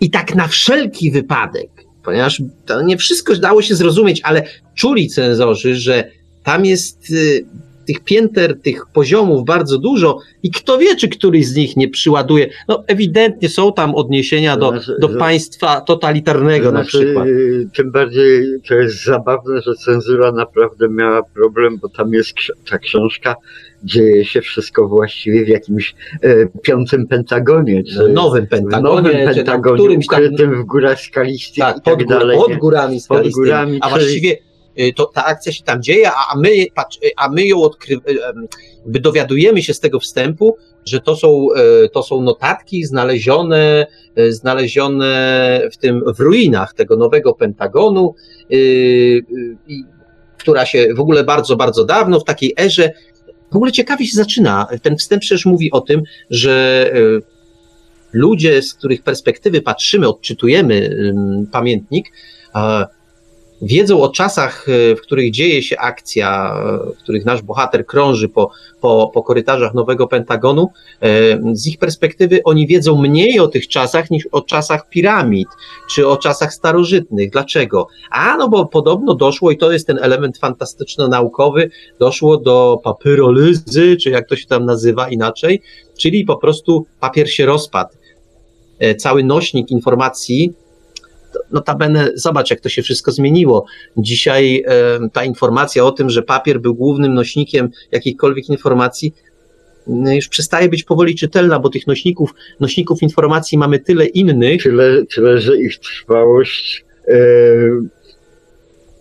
przy jakimś impuls, impulsie PIN albo jako jakimś dziwnym wydarzeniu na miarę kosmiczną może nagle zniknąć za jednym podmuchem. No mówisz tak, impuls, impuls elektromagnetyczny jak pierdyknie, ale też nie wszystkie, bo mamy optyczne zapisy, mamy wszystkie inne. Dobrze, nie chcę dyskutować o tym, czy nasza cywilizacja jest w stanie zapisywać coś trwale, czy nie. Tu mamy w każdym razie taką sytuację, że doszło do zniszczenia papieru, no i ten, no, ten, ten pamiętnik jest no, jakimś takim ewenementem z tamtych czasów. No, sytuacja jest dziwna, bo y, to jest taka relacja z pierwszej ręki. E, pisany jest w pierwszej osobie, poza, mówię, poza wstępem, który, tak jak powiadam, e, wymuszony został ponoć przez cenzurę. Ja się zresztą nie dziwię, bo tak jak powiedziałem, e, tam tych odniesień różnego rodzaju, znaczy inaczej, jakbym był udręczonym cenzorem w głębokim PRL-u za Gomułki, to też bym kazał Lemowi napisać taki wstęp, no bo w końcu trzeba pensję co miesiąc odbierać, a tu nie wiadomo, czy ten Lem właściwie przypierdzielił e, po raz kolejny w system, czy on może się bardziej z nas śmieje, czy on bardziej nas potępia. No w każdym razie pisze coś, co ciężko zrozumieć, ale człowiek czuje, że on, no przynajmniej na jakimś tam poziomie, no pierdyknął w ten system. Tak, no. bo on, on pisał o tym drugim ukrytym Pentagonie, ale śmierdziało zupełnie nie, jakoś dziwnie nie z zachodu. Coś takiego. Wiesz co, no, żeby, wiesz co, dzisiaj mam ten komfort, bo my bardzo często uważamy w czasie naszych audycji, żeby nie opowiedzieć tej, żeby nie opowiedzieć danej książki. No, powiedz mi, ile, Tak. jak długo musielibyśmy opowiadać e, treść, e, treść e, pamiętnika znalezionego w wannie, żeby go opowiedzieć, sekwencja po sekwencji, a w dodatku, co z tego, żebyśmy go opowiedzieli, jakbyśmy miliona znaczeń różnych nie podali, bo nie bylibyśmy w stanie. My byśmy streścili, co się działo po kolei w tej książce, co wcale nie znaczy, że e, zaserwowalibyśmy Państwu klucz do zrozumienia tej Ale książki. poczekaj, teraz wracamy do tego wstępu, który ja mówiłem. Otóż większość książek Lema można opowiedzieć. Ksią tak, tych książek, które ja e, uszeregowałem w jakiś taki ten em, ciąg, tej rozdwojonej jaźni Lema nie da rady opowiedzieć. Nie można opowiedzieć e, pamiętnika znalezionego w wannie. Nie można opowiedzieć śledztwa. No, można Nie, ani nie opo- można opowiedzieć maski. Coś leci, coś ucieka, coś gdzieś biegnie. Nie. No i co, będziemy No, tak dwie godziny Nie, gadali? no można opowiadać, jak ten facet po kolei przemierza te korytarze nowego Pentagonu. No tu tak. trafia do jednego pokoju, dostaje, dostaje od szefa zlecenie na coś. E, Ma być, no, prowadzi dziwne dialogi, no więc dostaje zlecenie, że ma być ma, na misję. Później trafia do innych ludzi, którzy mają ma tłumaczyć instrukcję, ale ta instrukcja gdzieś znika, on jej później szuka. No, no i co, i co Państwu dało to, że ja streściłem kawałeczek książki? No nic, bo cała warstwa, te znaczenia, te, te istota tego wszystkiego, co się w książce dzieje, jest właśnie w słowach, w zdaniach, w tym, w tym subtelnym przekazie, który Lem serwuje, to tamto, się, tamto wszystko się znajduje. Więc dzisiaj możemy spokojnie odwoływać się do różnych sytuacji absurdalnych, bo Lem, właśnie ta książka, gdyby ją opowiedzieć yy, tak scena po scenie, to doszlibyśmy do wniosku, że Lem po prostu jaja sobie z nas robi, bo opowiada jakąś kompletnie od czapy odjechaną historię. Facet się błąka po korytarzach, wchodzi do pokojów, tam ludzie roz... toczy z ludźmi, których tam zastaje w tych pokojach, jakieś irracjonalne dialogi, em, gdzie stopień niedopowiedzeń, stopień jakichś takich umowności, takich dziwnych przekazów jest tak, tak wielki, że człowiek zaczyna się w tym gubić. W pewnym momencie człowiek mówi, rany, czy ja to wszystko rozumiem? Czy, czy wszystko? Czy ja w ogóle rozumiem, co czytam? Miałem kilka takich momentów, e, na szczęście krótkich, e, człowiek podąża dalej, podąża, to się zaczyna wszystko w pewnym momencie składać, ale tam są sceny, no ja wiem, komediowe wręcz. No przypomnij sobie popijawę, popijawę naukowców, którzy na początku wcale nie wydają się głównemu bohaterowi naukowcami, e, naukowców poprzebieranych, po, no, trudno mówić poprzebieranych, oni są e, ucharakteryzowani, mają sztuczne oczy, sztuczne brwi, rzęsy, czy tam coś jeszcze. W czasie popijawy to się w pewnym momencie zaczyna odklejać, jakieś sztuczne nosy gdzieś się tam wgłębiają. Później się okazuje, że to są naukowcy, którzy badają to wszystko, co się dzieje wokół nich, śledzą jak właśnie mm, opisują jak naukowcy. Dochodzi, już odstawiana jest woda, e, przechodzą na koniaczek, czy też na inne szlachetne trunki. No i co? I czy ja Państwu opowiedziałem e, pamiętnik znaleziony w wannie, przynajmniej jego fragment? Otóż znowu nie, bo to nie o to w tym wszystkim chodzi. Tam mamy bardzo wiele znaczeń na poziomie słów, wymiany zdań, dialogów wreszcie. Mm, Dopiero wtedy tę książkę można zrozumieć. No to Marku, mam wrażenie, że jesteśmy w klinczowej sytuacji. Otóż e, zwróć uwagę, że literatura y, anglosaska rozwijała się jednak w systemie, w którym y, najwyżej mogłeś czegoś nie rozumieć albo, albo nie umieć czegoś napisać, natomiast pisać mogłeś właściwie wszystko, co ci ślina na, ślina na, na język przyniosło, najwyżej nikt by tego nie strawił. Natomiast w systemie w którym się Lem zaczął wychowywać i kształtował, wszystkiego pisać nie można było. E, myśmy się tak w takim systemie urodzili. Nie tylko mówię o Polsce, ale również o całym Związku Radzieckim i o całym domoludstwie. Przecież zwróć, e, ty mówisz o Lemie, o, e, a, a gdzie Bułycow, gdzie Ilia Warszawski, gdzie, gdzie, gdzie ruscy pisarze, którzy pisali science fiction w tak przewrotny sposób, pisali zawsze praktycznie biorąc o swojej rzeczywistości, ale się tak gimnastykowali, tak się rozpaczliwie gimnastykowali, że, żeby to było tego. E, dzisiaj te ich teksty są niezrozumiałe w Ameryce ani w żadnym innym tym, bo to po prostu są tak hermetyczne. I ja się boję, że książka e, Pamiętnik w Wannie jest tak hermetyczną książką Lema, że mm, nie, można ją czytać, ale nie można jej do końca zrozumieć. E, to zgoda, że do końca jej zrozumieć, e, nie wiem czy nie można, ale trudno. E, czy ona jest nieczytelna na zachodzie? Wiesz co, ona ma tyle warstw, że do pewnego stopnia bywa czytelna. Może u nas bardziej, ale wiesz co, to byłoby sprowadzenie książki Lema do to tylko tej jednej warstwy, czyli pewnej, pewnej satyry na, na ustrój, który wówczas panował. Znaczy nie tylko na ustrój, ale y, akurat ten mechanizm... Na biurokrację. Y, tak, ten tak. Y, mechanizm był cudowną wtedy, że tak powiem, córeczką ustroju, czyli tak. biurokracja, ale zobaczmy, co dzisiaj. Ale to w demokracji, jest... biurokracja tak. to już są. To bardzo, poszło dalej nawet. Jest bardzo podobnie. Racja. No. Ale wiesz co, ja mam wrażenie, że takie odczytanie y, książki Lema, pamiętnika znalezionego w wannie, jest znowu tylko odczytaniem pewnej warstwy. No bo y, można tak to traktować, że to jest rodzaj satyry na, na, na komunę albo na, jej, na praktykę komuny, e, praktykę perol, perolską praktykę komuny, ale myślę, że to jest za mało. Ja myślę, że to ta jakaś taka paranoiczna, e, przeczytałem to gdzieś, że pamiętnik znaleziony w wannie to jest taka paranoiczna dystopia.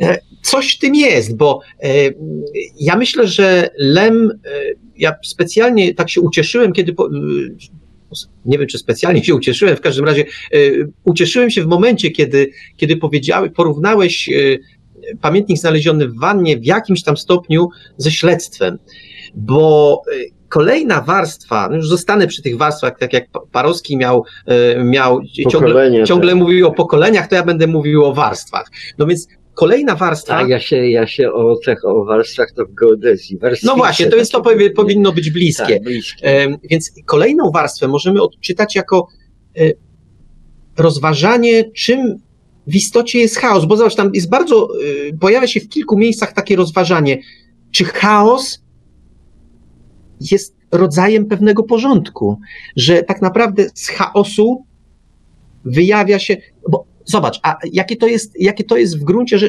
na początku, jak się pierwszy raz to powie, wydaje się to absurdalne. Chaos, porządek. A czym jest wszechświat? Wszechświat również jest rodzajem chaosu. I tu znowu paradoks, ale chaosu w jakiś sposób uporządkowanego. Co go porządkuje? Prawa fizyki. No przynajmniej tak się nam wydaje, że mogą go porządkować prawa fizyki. Mm, czyli to jest chaos, czy nie jest chaos? Odpowiedź na to pytanie oczywiście byłaby odważna. No bo z jednej strony mamy do czynienia z chaosem, ale w pewnych ramach. Czekaj, Marku. W pewnych ramach jednak. Ale, ale mówisz drdy mały. Otóż prawa, no jak to ja, no.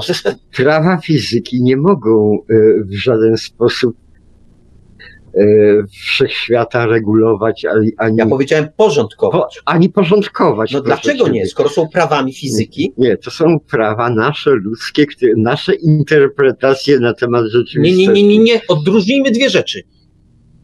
Ja nie mówię o tych prawach, które sformułował jeden czy drugi uczony. Mówię Wszystkie o pewnym... prawa są sformułowane ale, przez człowieka. No tak, ale one też działają. Tak, no. Tak. Słuchaj, słuchaj, atom nie musi znać y, jakiegoś tam prawa, żeby zachować się tak, a nie inaczej.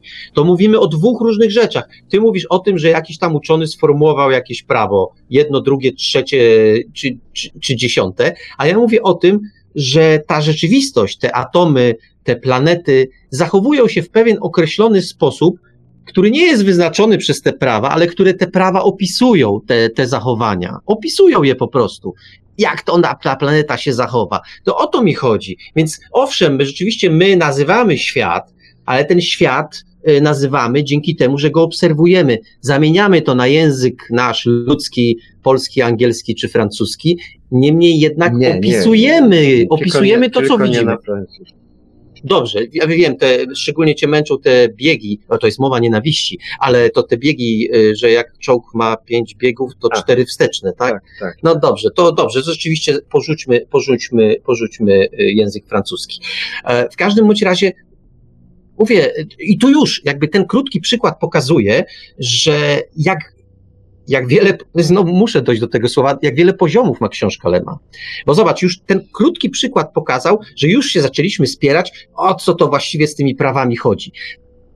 No w każdym razie y, na tym poziomie również da się, y, da się coś takiego, takiego widzisz, zauważyć. Patrz, jak, jak mówiłeś o tych uczonych, którzy tam e, e, tego potem zdejmują te maski wręcz i zasiadają do popijania No koniaczków. wcześniej jest ordynarna popijawa, a później jest popijawa intelektualna. Widzisz, Marku, bardzo często się na przykład w świecie rosyjskim odbywały tego typu sceny, że na przykład wchodziło takich pięciu z kałachami, robiło zadymę, czyli wystrzelało całą rodzinkę, e, która tam akurat mieszkała, po czym zasiadało na ich krzesełkach, zdejmowali te swoje maski, czyli te kałachy z szyi, odkładali na boki, hełmy też na boki, po czym zaczynali popitkę.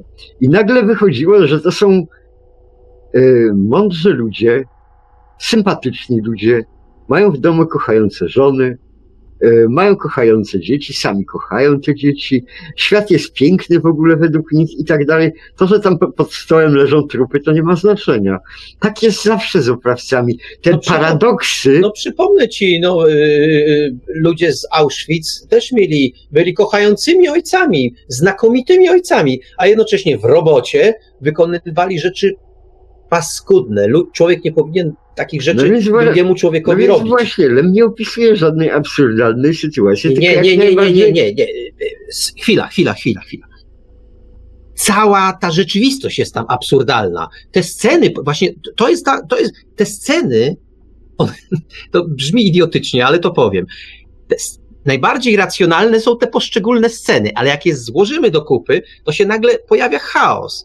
Bo zobacz, mamy do czynienia z taką sytuacją, y, mamy bohatera, który w pewnym momencie nie wiem, jest zagrożony postradaniem zmysłów, albo już te zmysły właściwie zaczyna tracić, bo każdy podejrzewa tam każdego, każdy gra przed każdym, e, udaje coś, albo udaje kogoś, kim nie jest, albo co więcej, dochodzimy do piętrowych udawań, czyli ktoś udaje przed bohaterem kogoś, żeby on pomyślał, że, jest, że on udaje, ale on tak naprawdę nie udaje, e, nie udaje dlatego, żeby on pomyślał, że on udaje. I tak można to piętrzyć. Marko, ale tego typu gry r- robił również Szekspir przecież w swoich sztukach. Tego typu zabawy były zawsze na dworach i tak dalej, e, e, tego typu rozgrywki. Ja cały czas nie rozumiem, o co chodziło tak naprawdę Lemowi, bo Lem wiedział, co robi.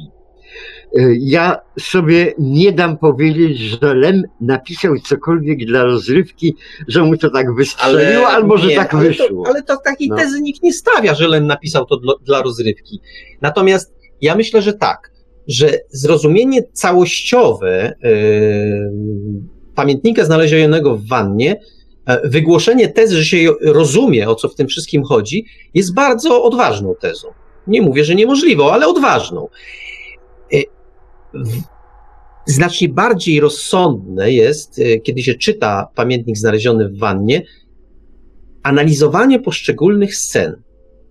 E, To jest bezpieczniejsze z punktu widzenia szarego odbiorcy, a za takiego się uważam, bo człowiek wtedy ten absurd bardzo dobrze widzi e, i porównuje później z następnymi etapami, bo przecież e, znowu mamy do czynienia, to żadne odkrycie, to pamiętnik znaleziony w wannie jest rodzajem no, muszę użyć tego słowa, opowieści drogi, bo mamy, on przemierza pewien szlak yy, w tym, w tym Pentagonie. Co więcej, ma tam miejsce schronienia, to jest ta przysłowiowa wanna, a właściwie łazienka. No ale to miejsce schronienia w pewnym momencie mm, przestaje być tak do końca miejscem schronienia, bo tam ma, pojawia się sublokator. A ten sublokator jest też bardzo ważny, bo on uświadamia, nie wiem czy głównemu bohaterowi, ale nam na pewno uświadamia, że toczy się jakaś gra. Przecież on stara się pokazać głównemu bohaterowi, że mm, nie jest sam, że potrafi przewidzieć jego drogę. Czyli co? To się już kiedyś wydarzyło? Czy to jest rodzaj pewnego szkolenia? No takie, ja powtarzam myśli, które się pojawiają w głowie bohatera. A może to wszystko jest pewnym, pewnego rodzaju testem, który on przechodzi, żeby go przygotować do czegoś. Dlatego mówię, zrozumienie całości jest bardzo trudne. Znacznie bardziej użyteczne, tak funkcjonalnie, jest rozważanie poszczególnych scen. A to są poszczególne sceny, są perełkami. Przypomnij sobie taką scenę, kiedy on przychodzi, e, to się admiradier, tak, admiradier nazywa, kiedy on opisuje jego fizis. E, czyli te wszystkie brodawki. Jak to jest brodawki, znamiona, jego starczą, e, starczą fizis, bo to jest w ogóle bardzo wiekowy dowódca. To, to jest tak opisane, że człowiek właściwie jakby no, zachwyca się szczegółowością tego opisu, żeby później dostać informację, że może to wszystko, co było przedmiotem opisu, wyglądało zupełnie inaczej. E, bo sztuka kamuflażu, to tak powiem, e, w nowym Pentagonie jest posunięta do absurdu. Znowu, tam właściwie wszystko jest posunięte do absurdu. Tajemnica posunięta do absurdu. E, szyfrowanie posunięte do absurdu. Pamiętasz, kiedy jest taka wymiana zdań w jednym z pokoi, który, do których trafia główny bohater, kiedy jest mowa o szyfrowaniu, że właściwie i próbują rozszyfrować, y, o czym pisał Szekspir. Pamiętasz, jakie komunikaty wychodzą z maszynki, która to deszyfrowała? No bo przecież według pewnej tezy stawianej w pewnym momencie, no wszystko jest szyfrem. Całe nasze życie, każda nasza wypowiedź jest rodzajem szyfru i my tak naprawdę mówiąc coś, nie mówimy tego, co mówimy, tylko mówimy zupełnie coś innego. Do takich absurdów dochodzimy w tym i można by to potraktować właśnie na tej zasadzie. No Lem po prostu pokazuje absurd. Chyba nie o to chodzi w tym wszystkim. No więc chyba nie o to chodzi. A tylko, że my nie wiemy tak naprawdę o co chodzi. I ja chcę zwrócić uwagę, że zobaczcie, można było napisać powieść, którą się pół świata zachwyca, na przykład o biurokracji, jak paragraf 22. O biurokracji wojskowej. No w ogóle o, o, o wojsku jako o wojsku instytucji. jako instytucji i tak dalej napiszemy taką powieść, wszyscy się zachwy, zachwy, są zachwyceni, wszyscy to rozumieją. Rozumiesz? Natomiast Lem pisze coś, czego nikt nie może zrozumieć. Ale nie do końca się z tobą zgodzę. Chociaż mechanizmy, które są, są poszczególne mechanizmy, można by było na nich, e, według nich dokładnie napisać 50 książek, Ale co wie, paragraf co, 22. Nie, nie, co więcej. To jest jeszcze tak, że Lem pokazuje. Zacznę od innej strony. Kiedy byłem. A jak to, to, tak, nie, patetycznie, to nie. Kiedy byłem małym pacholęciem, to nie. Kiedy byłem pacholęciem, pacholęta są na ogół małe. E, więc kiedy byłem pacholęciem, e, takim nawet już podrośniętym trochę, to nie znosiłem filmów szpiegowskich. Zawsze, pewno z racji wieku, gubiłem się w tym gubiłem się kto z kim, po co, kto kogo zdradza i kto z kim. Gdzieś tak w połowie filmu zawsze y, traciłem wątek i być może byłem dzieckiem upośledzonym, y, nie potrafiącym śledzić akcji, ale filmów szpiegowskich y, nie lubiłem. Lubiłem kryminały, lubiłem jakieś tam dochodzenia, ale szpiegowskie filmy generalnie a nie tylko generalnie, w ogóle mnie nudziły, bo bardzo szybko traciłem wątek o co chodzi Później, idąc z duchem czasu, no, pojawiły się jakieś książki Ladlama i w ogóle cała ta klasyka szpiegowska. E, zacząłem, e, zacząłem czytywać powieści szpiegowskie i one mnie wciągnęły. One miały pewien sens. Lem pokazuje, po ostatniej lekturze y, uświadomiłem sobie to dosyć dobitnie, Lem pokazuje, że moja dziecięca intuicja była bliżej jakiejś tam prawdy, no znowu, niż ta moja późniejsza, kiedy się zachwycałem powieściami szpiegowskimi. Bo Lem pokazuje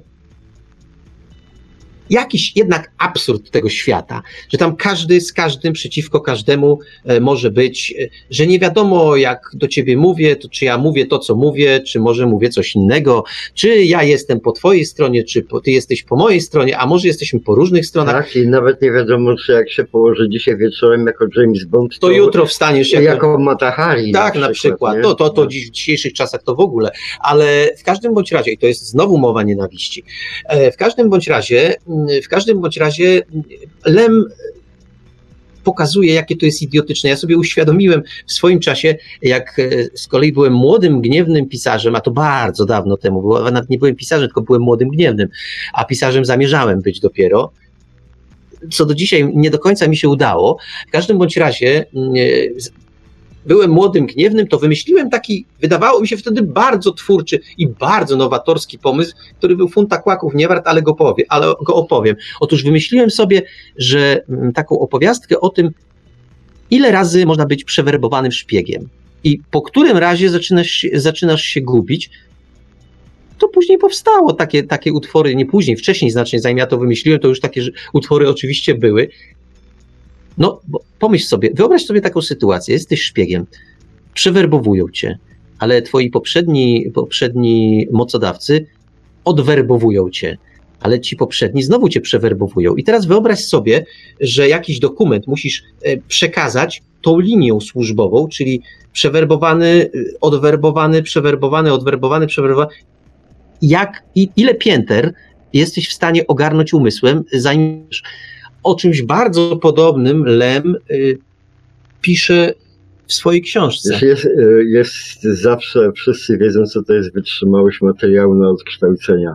Można sobie jakiś drucik wziąć, wyginać w jedną stronę, w drugą stronę i tak 50 razy, ale w końcu pęknie, bo wytrzymałość materiału jest zawsze w jakiś sposób skończona, chyba że się będzie regenerować w tym. W zależności od e, tego, jaki to drucik, to albo będziesz miał 50 zgięć, tak, albo 150, albo ale w końcu trachnie. Tak, ale bardzo podobna jest wytrzymałość e, na odkształcanie. No, można, można, że chociaż na przykład jak ja obserwuję polityków, którzy przechodzą z jednej partii do, do drugiej partii, to y, zauważam, że człowiek jest, ja, nie człowiek, ale politycy potrafią być tak uniwersalni, że ten y, materiał w ogóle ich nie odkształca. Oni w każdej chwili przechodzą z lewa na prawo, z prawa na lewo, z lewa na prawo i tak mogą przez całe życie, a potem y, umrą jako zasłużeni obywatele i dostaną ordery wybitni, i wybitni, wybitni obywatele, obywatele, którzy, którzy nic innego przez całe życie nie, nie robili, tylko się tylko. Nie, martwili się losami ojczyzny. to tak, tak, się mówi. Ty w ogóle jesteś zupełnie nienowoczesny. Oni się nic nie robią, tylko się martwią losami ojczyzny. Wiesz co, ja specjalnie wszedłem w tę narrację, bo tu u Lema się dzieje coś podobnego. No, nam o ojczyźnie, ale zobacz, kiedy kiedy tam są dialogi dotyczące tego, że to oni przecież wszystko to służba jest. Słowo służba pojawia się tam bardzo często. Czym jest służba? No właśnie, słu oczywista, oczywistość, służeniem. I oni służą nie bardzo, co prawda, wiedzą, czemu służą, ale służą pewnemu systemowi. Systemowi kompletnie szalonemu. Przynajmniej tak się wydaje, y, jeżeli się spogląda na pewne fragmenty tej, tego utworu, no to tam, jest, tam panuje szaleństwo. Ale znowu można łatwo przejść do, do tego powiedzenia, bo w tym szaleństwie jest jakaś metoda. Widać, że ten organizm funkcjonuje. Ten, y, ten budynek, czy ten, e, ten, ten, ten nowy Pentagon e, z jednej strony wytwarza chaos, ale z drugiej strony z racji tego, że panuje chaos, to wszystko funkcjonuje.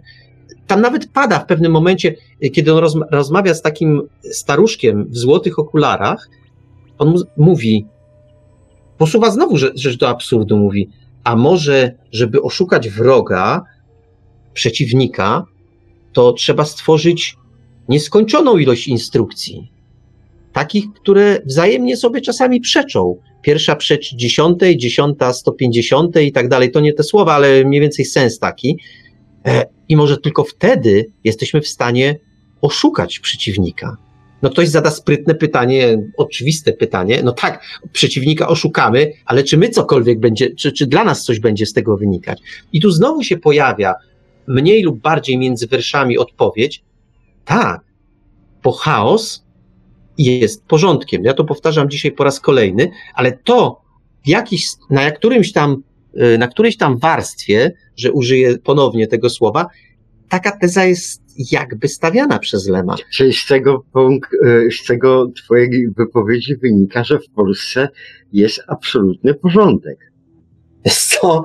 Powiem ci tak, jeżeli starasz się mnie sprowokować do e, komentowania bieżącej polityki, to ci się nie uda, bo mm, i tak już czasami słuchacze nażywają, e, narzekają, że my e, czasami zbyt wielu wulgaryzmów używamy, a ja bym w tej chwili musiał wylać z siebie cały potok. W związku z tym darujmy sobie komentowanie bieżącej polityki, bo to, co się dzieje wokół nas, jest jak wa- pamiętnik znaleziony w wannie, tylko że. Oj, chyba on... znacznie gorzej. Chyba nie, znacznie gorzej. To jest nie. raczej tam... chyba pamiętnik znaleziony w, w dużym szambie. takim w szambie. W, szambie. w kiblu. W szablu, w szambie albo w kiblu, tak, albo. A, więc zostawmy to, zostańmy przy pamiętniku. Już nawet nie w kiblu, w oczyszczalni ścieków. No chociażby. Więc zostańmy przy pamiętniku znalezionym w wannie. Yy, Powiem ci tak. Czytałem tę książkę kilka razy. Ostatnio, yy, ostatnio w ciągu ostatnich, ostatnich dwóch tygodni. Yy, I znowu yy, tak, był taki czas, że ta książka mnie denerwowała. Denerwowała mnie właśnie tym, o czym mówiłeś, czyli swoją. Ja lubiłem mieć taki, taki komfort, że rozumiem, co czytam. Mm -hmm. Ta książka takiego komfortu nie daje, przez długi czas. Później człowiek zaczyna mieć złudzenie, że rozumie, a jak ją przeczyta po 10 latach, to rozumie zupełnie coś innego. E, moim zdaniem, moim skromnym zdaniem dodam, to świadczy o, o tym, że to jest naprawdę świetna książka. Tym bardziej, że, że ja podejrzewam, że mm, można taką książkę zacząć pisać i doprowadzić sytuację do absurdu. Natomiast Lem z całą pewnością nie byłby zadowolony z siebie, doprowadzając sytuację do absurdu nie. i z tego by nic nie wynikało. Moim zdaniem nie doprowadza do absurdu. Y, zwróćcie Państwo uwagę na to, co się dzieje w ostatnich książki, w tym, co się, w tym, co się tam dzieje. To nie jest absurd.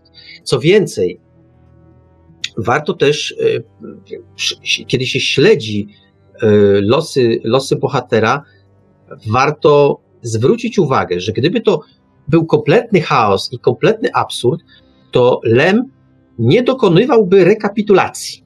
A on w kilku miejscach myślami, bo nie ustami, ale myślami głównego bohatera dokonuje porządkowania tego, co zdarzyło się wcześniej. Czyli Lem zdawał sobie sprawę, że ogrom informacji, które wrzuca czytelnikowi, może w pewnym momencie czytelnika przytłoczyć. Że może sprawić, że on zacznie się gubić w tym wszystkim. Więc on kil kilka razy daje mm, takie podsumowania, co do tej pory się zdarzyło. E, od takiego bardzo prostego powtórzenia, w jakich pokojach był, z kim się spotkał i co się wówczas stało, po nieco bardziej pogłębione, e, jakieś takie próby analizy, co się wówczas zdarzyło. E, zobacz, i często jest tak, że to, co się, e, taka próba analizy gdzieś z, po, z początku utworu i ta, która jest później, one są już różne. One jakby inaczej patrzą na to samo. Coś się zdarzyło, i główny bohater inaczej na to patrzy. To też jest moim zdaniem e, dosyć istotna wskazówka, że Lem nie prowadzi nas przez chaos ku niczemu, e, nie w temu filozofowi, tylko niczemu jako nicości, ale prowadzi nas w jakimś kierunku. Naszym zadaniem jest rozszyfrowanie tej zagadki. No nie łudźcie się Państwo, nie da się jej rozszyfrować to tak, hop jest, ale trzeba próbować. To tak jak z kobietami. Nie można e, poderwać wszystkich kobiet na świecie, ale można próbować. W związku z tym, w związku z tym, e, to, to przynajmniej e, motto niektórych, niektórych ludzi, których znam. Już zamienne. Tak? Też tak, jak się poderwie jedną, to tak jakby się poderwało cały świat. No to widać, wszystko zależy od libido. No. W każdym bądź razie, w każdym bądź razie, mm, myślę, że Lem, że utwór Lema był dosyć precyzyjnie zaplanowany. On podąża od punktu A do punktu Z poprzez poszczególne inne litery alfabetu. To, że nam jest ciężko zrekonstruować to, co, co Lem miał nam do przekazania, e, to chyba lepiej, bo jest, bo Lem był mistrzem, był mistrzem literackim i wiedział doskonale, że utwór tworzy nie tylko genialność piszącego, ale też umysłowość odbiorcy. To my dokładamy pewną, pewną, pewien element do tego, co Lem napisał, i dopiero z nami, wkomponowanymi w ten utwór, zaczyna się pojawiać jakaś nowa jakość. E, dlatego też może się wydarzyć tak, że ty, przeczytawszy utwór Lema, ja możemy, może nie skrajnie różne, ale troszeczkę inne wnioski z tego wyciągnąć. Popatrz, jaki piękny, jaki piękny motyw, jaka piękna okazja do tego, żeby się jakoś rasowo pokłócić. No, pewnie, że można. No, bardzo chętnie nawet. No, ale... no, bardzo chętnie, ale wiesz, e, o tyle byłoby trudno, że stopień właśnie tej e, enigmatyczności jest tak daleko posunięty, że każdy każdy znalazłby argument na potwierdzenie swojej tezy, a w każdym razie y, dużo argumentów by znalazł. I znowu, y, czy to jest objaw szaleństwa Lema? No nie, no oczywiście, że nie. Widzisz, ale ja, ja, ja cały czas czuję się, wiesz, jak na, na ruchomych piaskach, Marek, w tej no dyskusji. weź wyłóż. Z bardzo prostego powodu, bo ja dalej po przeczytaniu tej książki 30 lat temu, chyba jak miałem 14 lat, pierwszy raz ją czytałem, nic nie rozumiejąc, nie ząb, ale czytałem i tak dalej. Wtedy jej nie rozumiałem, wczoraj jej nie rozumiałem, dzisiaj jej nie rozumiem i podejrzewam, że jutro jej też nie zrozumiem. Ale widzisz, bo to jest być może właśnie, wypowiedziałeś klucz do tej książki. Nie rozumiałeś jej jako czternastolatek, nie rozumiesz jej jako, już ci wieku nie będę wypominał, już tam dziesięciolatek, jak miałeś 40, to też jej nie rozumiałeś, ale moim zdaniem, i to jest taka łatwa teza, ale za każdym razem nie rozumiałeś jej inaczej. I to jest moim zdaniem istotnej książki. Tak, ale, ale mnie strasznie dręczy.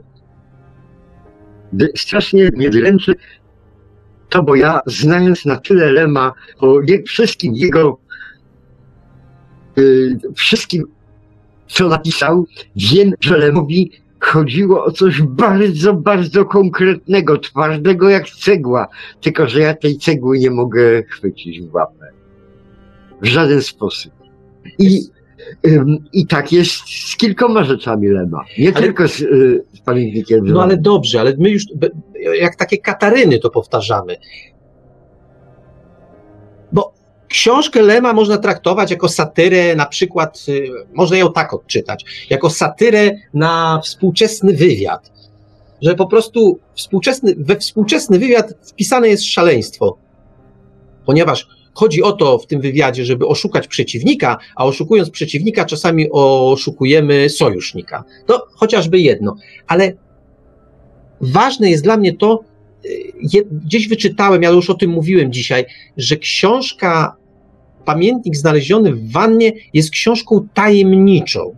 Taj, wiesz, skoro czytam, takie, skoro czytam takie stwierdzenie, to twoj, twoja rozterka, twoja, twoje rozdrażnienie na to, że tej książki nie rozumiesz do końca, No, przestaje mnie dziwić w ogóle, bo ja zaryzykuję taką oto tezę, ale znowu uważam, że to jest teza łatwa, że tej książki nikt nie rozumie do końca. Każdy z, dlatego warto o tej książce rozmawiać, warto, żeby ją każdy przeczytał, a później, żebyśmy o niej porozmawiali, bo tylko próbując zestawić swoje punkty widzenia, możemy dojść zbliżyć Marku, się. Tylko, że widzisz, w, w historii literatury jest wiele książek, których nikt nie rozumie. Na przykład, e, no na Ale przykład wszyscy udają, że e, rozumieją. Ulises, Tak. Ulises jest taką książką. Takich książek jest bardzo, bardzo, bardzo dużo, ale ja twierdzę, że Lema książka się w ten nurt nie wpisuje. Ona nie została gra w klasy Cortazara. Ach, jak to się świetnie czyta. Bara, bara, jedna klasa, można sobie jeszcze przerzucać strony i od, z lewa, prawa i na lewo i książkę wywrócić na lewą stronę. Jeszcze raz sobie To przeczytać. zalecenie do tej książki jest takie, żeby. Sensu żadnego żeby to nie nie, nie. No. Zalecenie jest takie. Pewien sens jest, bo y, jeśli postąpisz zgodnie z zaleceniem i przeczytasz ją najpierw po Bożemu, Czytałem a- po Bożemu i a później- taki nudny, nudny No nie, no bo to jest- no dobrze. to, ale my nie mówimy o tym, czy ona jest ciekawa, czy nudna, tylko o tym, czy ten zabieg miał sens, czy nie. Jakiś sens miał. Pokaz, pokazuje pewną zmianę optyki albo możliwość e, tej zmiany. Okej, widzimy troszeczkę inaczej to. No taki zabieg, no tak, Tak, sobie to wymyślił. No. Tak, ale Lem nie był tego typu formatu, yy, fu- twórcą nie tego formatu. Lem zwykle stawiał tezy i z tej te, Sorry. Sorry, Wiktor, ale ani nie mam zamiaru na gram ci Mhm. zaprzeczyć. Natomiast to, że Lem y, stawiał twarde tezy, albo tezy i, inaczej. Z tego, co powiedziałeś, wcale nie wynika, że książka, że książka Lema jest rozmyta.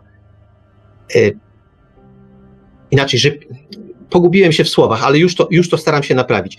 Nie wynika z tego, moim zdaniem, z- jak przeczytamy książkę, że Lem nie wiedział, o czym pisze. No to wiesz- byłaby idiotyczna teza. Lem doskonale wiedział, o czym pisze. Tylko, ale- że my tego nie No wiemy. ale o to właśnie chodzi, bo wcale pisarz nie ma obowiązku wyłożyć ci, wiesz, kawa na ławę, chodziło mi o to, o to i o to. Jak.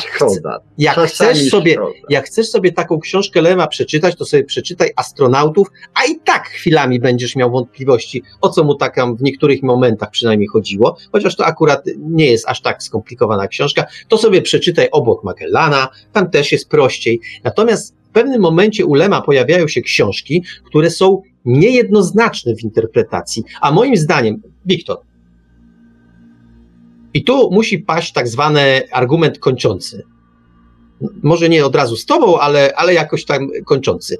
Wiktor, czy twoje utwory są absolutnie jednoznaczne w odczytaniu? Na, pewnym, na pewnej warstwie oczywiście tak. Opowiadasz historię. y, To zresztą mój, mój, mój podstawowy zarzut do ciebie, że opowiadasz tak ciekawe historie, a część z nich poznałem dopiero wtedy, kiedy mi je opowiedziałeś, bo nie byłem w stanie ich przeczytać. Język mnie blokował. W niektórych No, tylko mnie utworach. Nie, nie, chwila. Jak mi je opowiedziałeś, to później wróciłem do nich, później je przeczytałem, jak mi je opowiedziałeś, bo ja już wie... I znowu, gdybym czytał je, to ja nie wiem, gdybyś mi ich, czy ja bym doszedł do tego, o co ci chodziło.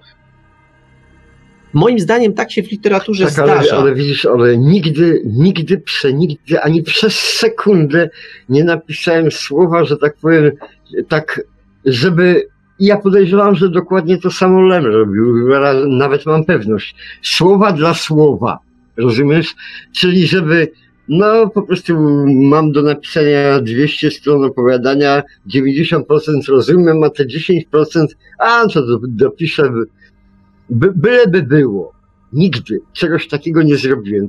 To, to jest odpowiedzialność za każde słowo mogę przyjąć. Najwyżej wyt- wytłumaczę. Natomiast Lema już nie ma i się nie wytłumaczy. No ale Wiktor, no ja rozumiem, że ty będziesz żył wiecznie, ale kiedyś mnie, ciebie zabraknie na tym świecie i pewne rzeczy y, staną się jednak tak samo enigmatyczne. Czyli, Chyba, że sam jeszcze raz będziesz opowiadał te same już historie. teraz wiem, co to jest pamiętnik znaleziony w wannie. To nie jest, kochani, powieść. To jest artefakt z wieków minionych. Nie wiadomo, do czego on służy, ale jest, nadaje się w każdym razie do czytania. Czytać to można, można się nawet zachwycać, może, można się wściec albo zachwycić, ale tak naprawdę to jest jakiś artefakt. A do czego on służy, to nie wiadomo. Czarna skrzynka, Marek, czarna Nie, nie, skrzynka. nie, no wiesz co, to jest moim zdaniem teza zbyt daleko idąca, ale rozumiem, że wkładająca, e, wtykająca kij w mrowisko, bo dobrze, za, z, trzymajmy się na chwilę te, tak postawionej tezy, rzeczywiście jest to artefakt, zresztą kiedyś takie było opowiadanko, nie pamiętam kto był autorem, ale właśnie, którego pomysł y, na tym się zasadzał, że e, jacyś archeologowie, archeolodzy, no obie formy dopuszczalne, jak znam język polski, ale w każdym razie, że przybyli tu na ziemię, przybyły jakieś istoty, no ichniejsi archeolodzy robili wykopaliska i wykopali coś, e, co my doskonale wiemy, czym było, ale oni to interpretowali w tak szalony sposób, że no, mieliśmy, dobrą, mieliśmy dobrą zabawę. E, No więc przyjmijmy na chwilę, e, że mm, ta, to dzieło Lema jest dzisiaj nieprzejrzyste, że go nie jesteśmy w stanie, e, nie jesteśmy w stanie e, rozszyfrować. Notabene dosyć zabawne, bo e, bardzo ważnym elementem całej, całej opowieści Lema jest właśnie szyfrowanie, deszyfrowanie i tak dalej, i tak dalej. Czy też mówienie prawdy, bądź kłamanie, bądź też kłamanie, ale takie tylko częściowe i tak dalej, i tak dalej. To znowu pewne, pewne szaleństwo, które się pojawia. Więc znowu Lem pokazuje, moim, mówię znowu, tych tez można postawić kilka, dlatego mówię, czytajcie pamiętnik znaleziony w wannie, a później rozmawiajcie o tym, bo się zjawi Żwikiewicz, zjawi się Żelkowski, przyjdzie Iwelios i przyjdzie jeszcze dziesięciu innych. I jak zaczniemy o tym rozmawiać, to się czasami okaże, że przynajmniej z tych dziesięciu czy piętnastu osób, które przeczytały, e, pojawi się przynajmniej pięć, sześć, może dziesięć różnych tez. I to będzie wtedy ciekawie. Marku, z tego co mówiłeś, to jestem za to, co mówiłeś przed chwilą, jestem ci wdzięczny chyba do grobowej deski, bo ja chyba w pewnym sensie wreszcie zrozumiałem, czym jest pamiętnik znaleziony w wannie. Znowu zrozumiałeś? Tak, chyba zrozumiałem, Marku. Otóż e, widzisz, jest coś takiego, że wiele razy wielu ludzi to pamięta, przynajmniej w naszym wieku, że w komunie szalał w Polsce i kabaret. Wystarczyło powiedzieć dwa słowa i wszyscy rozumieli. Natychmiast No. rozumieli. Tak. Rozumiesz? Nie trzeba było niczego obrazować, opisywać fabuły.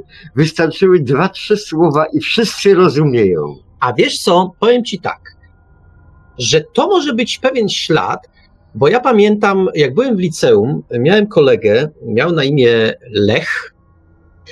I Lech czytywał Lema. I pamiętam, jak puszczając do mnie oko, bo ja też byłem, też czytywałem Lema, gadaliśmy sobie o tym, jaki to jest krwiożerczy ten Lem, jak się z tej komuny nabija. I mówiliśmy to właśnie przy okazji czytania pamiętnika znalezionego w wannie, bo bo, bo wtedy nam się wydawało, że e, poprawnie rozszyfrowaliśmy ten pamiętnik. Wtedy to było prawdziwe. Znowu to troszeczkę tak jak z tym kabaretem. Wydawało nam się, że złapaliśmy ten greps, który był podany przez No ale widzisz, być może tak jak, jak, jak przy tym e, chaosie, e, zwróć uwagę Marku na jedną rzecz. Otóż jest, być może ta książka wymaga właściwego systemu świata, żeby była w pełni odczytywana. E, czyli wymaga konkretnie znowuż na przykład zakazu mówienia, zakazu y, wolności słowa, za, zakazu tego i wtedy wszyscy zasiądziemy do tej książki i nagle będziemy puchli ze śmiechu, będziemy ją rozumieli, Nie, nie, ja będziemy myślę, rozumieli siebie nawzajem. ja myślę, że czas odczytywania pamiętnika znalezionego, w wannie na tym poziomie już minął. Co nie znaczy, ja wcale Że nie nadejdzie znowu. To też, też oczywiście nie znaczy, ale mnie się wydaje, że jednak y, to znowu była kolejna warstwa, którą Len nam zafundował, a chodziło mu jednak o coś innego. Wiesz co, żeby troszeczkę y, mm, jakby dać odpocząć y, naszym słuchaczom od abstrakcji, które im serwujemy, e, proponuję mm, troszkę, troszkę poezji. No, w każdym razie e, to jest taki felieton poetycki e, w wykonaniu Tomka Fonsa. Marku, Marku, czy możemy, możemy go w tej chwili, y, ten felieton zapuścić? Możemy, możemy, jak najbardziej. No więc No to właśnie Marku, tutaj, to- właśnie teraz na antenie Radia Paranormalium zapraszamy Tomka Fonsa. Co prawda staśmy, ale jednak. Po wieczornej kawie, panie Stanisławie, patrzysz ku zabawie w wizjach swoich sam? Mądrzy ludzie przeciw. Świat do przodu leci, dumny ze swych dzieci jest nasz ojciec, Pan. Wasza nauka sterta książek nieprzebyta, a filozofia dość ciekawym stekiem bzdur. Powstanie wasze nielegalne, Bóg bandyta, co dla kawału duchem świętym w błoto pluł. Nic was podłości bratnich kości nie rozgrzesza. W imię nauki mędrzec z głupim sięgną dna, a Bóg kawalarz was nakręcił na Mojżesza. Gdy w lewo mieszał lewoskrętne DNA. Posadzi cię gawieć, panie Stanisławie, w oskarżonych ławie, więc się w porę wstydź. Obca ci ofiara, gniazdo własne kalasz, ateizm, niewiara, jak tak można żyć? Zlepkiem iluzji jest wasz świat nieodgadniony. Czas zapętlony, wiecznie niedościgłe dziś, skrzyneczki doznań, gazy uczuć i maskony dookreślają każdą chwilę, każdą myśl. Wiara, nadzieja, miłość szczera i boema. Roli rozumu nikt dla tłumów nie czcił wam. Ja wierzę szczerze, że Bóg jest albo go nie ma. Prawdziwszej wiary, jak świat stary, nie znam sam. Coś panu wyjawię, panie Stanisławie, które wam w pewnej obawie, gdy pan szargasz byt. Niby urok panien umyka poznanie. Cóż więc, pańskim zdaniem empiria to mit? Choć wam się zdaje, że na ziemi i na niebie na wskroś poznacie kontekst znaczeń, każdą z tras, Patrzycie w kosmos, a widzicie tylko siebie. W drugim człowieku i w najdalszej spośród gwiazd. Nawet gdy kogoś kiedyś najdzie, co jest grane, gdy niedospane, mętne oczy ujrzą świt, to nieskończoność niepoznania oceanem, zaś słowo Panem nawet kiedy nic nie mówił nikt. Chcesz być Bogiem prawie, panie Stanisławie, lecz każdej potrawie trzeba nadać smak. Nas, bladawców, możesz. Postęp sam się tworzy, a my tu w pokorze, wątpiąc co i jak. Szczerze wierzycie swym zdolnościom, swym zasobom, że twór bez duszy was nie ruszy. No bo skąd? A na każdego z was się kiedyś znajdzie robot, co wam w myśleniu i w istnieniu wskaże błąd. Pójdziecie za nim wiernie jak szczury za grajkiem, bo już na sprzeciw, drogie dzieci, zbraknie sił. On wyprowadzi was ze świata. Opowie wam bajkę, po czym zapomni, że ten człowiek kiedyś był. No i już po sprawie, panie Stanisławie, choć było ciekawie, kres już pańskich lat. A tu wciąż od nowa ciałem czyni słowa literackich knowań nowy, lepszy świat.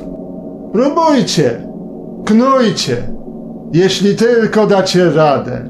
Choć twarze blade, postęp serią krwawych scen, powtórzę credo. Nie ma nic.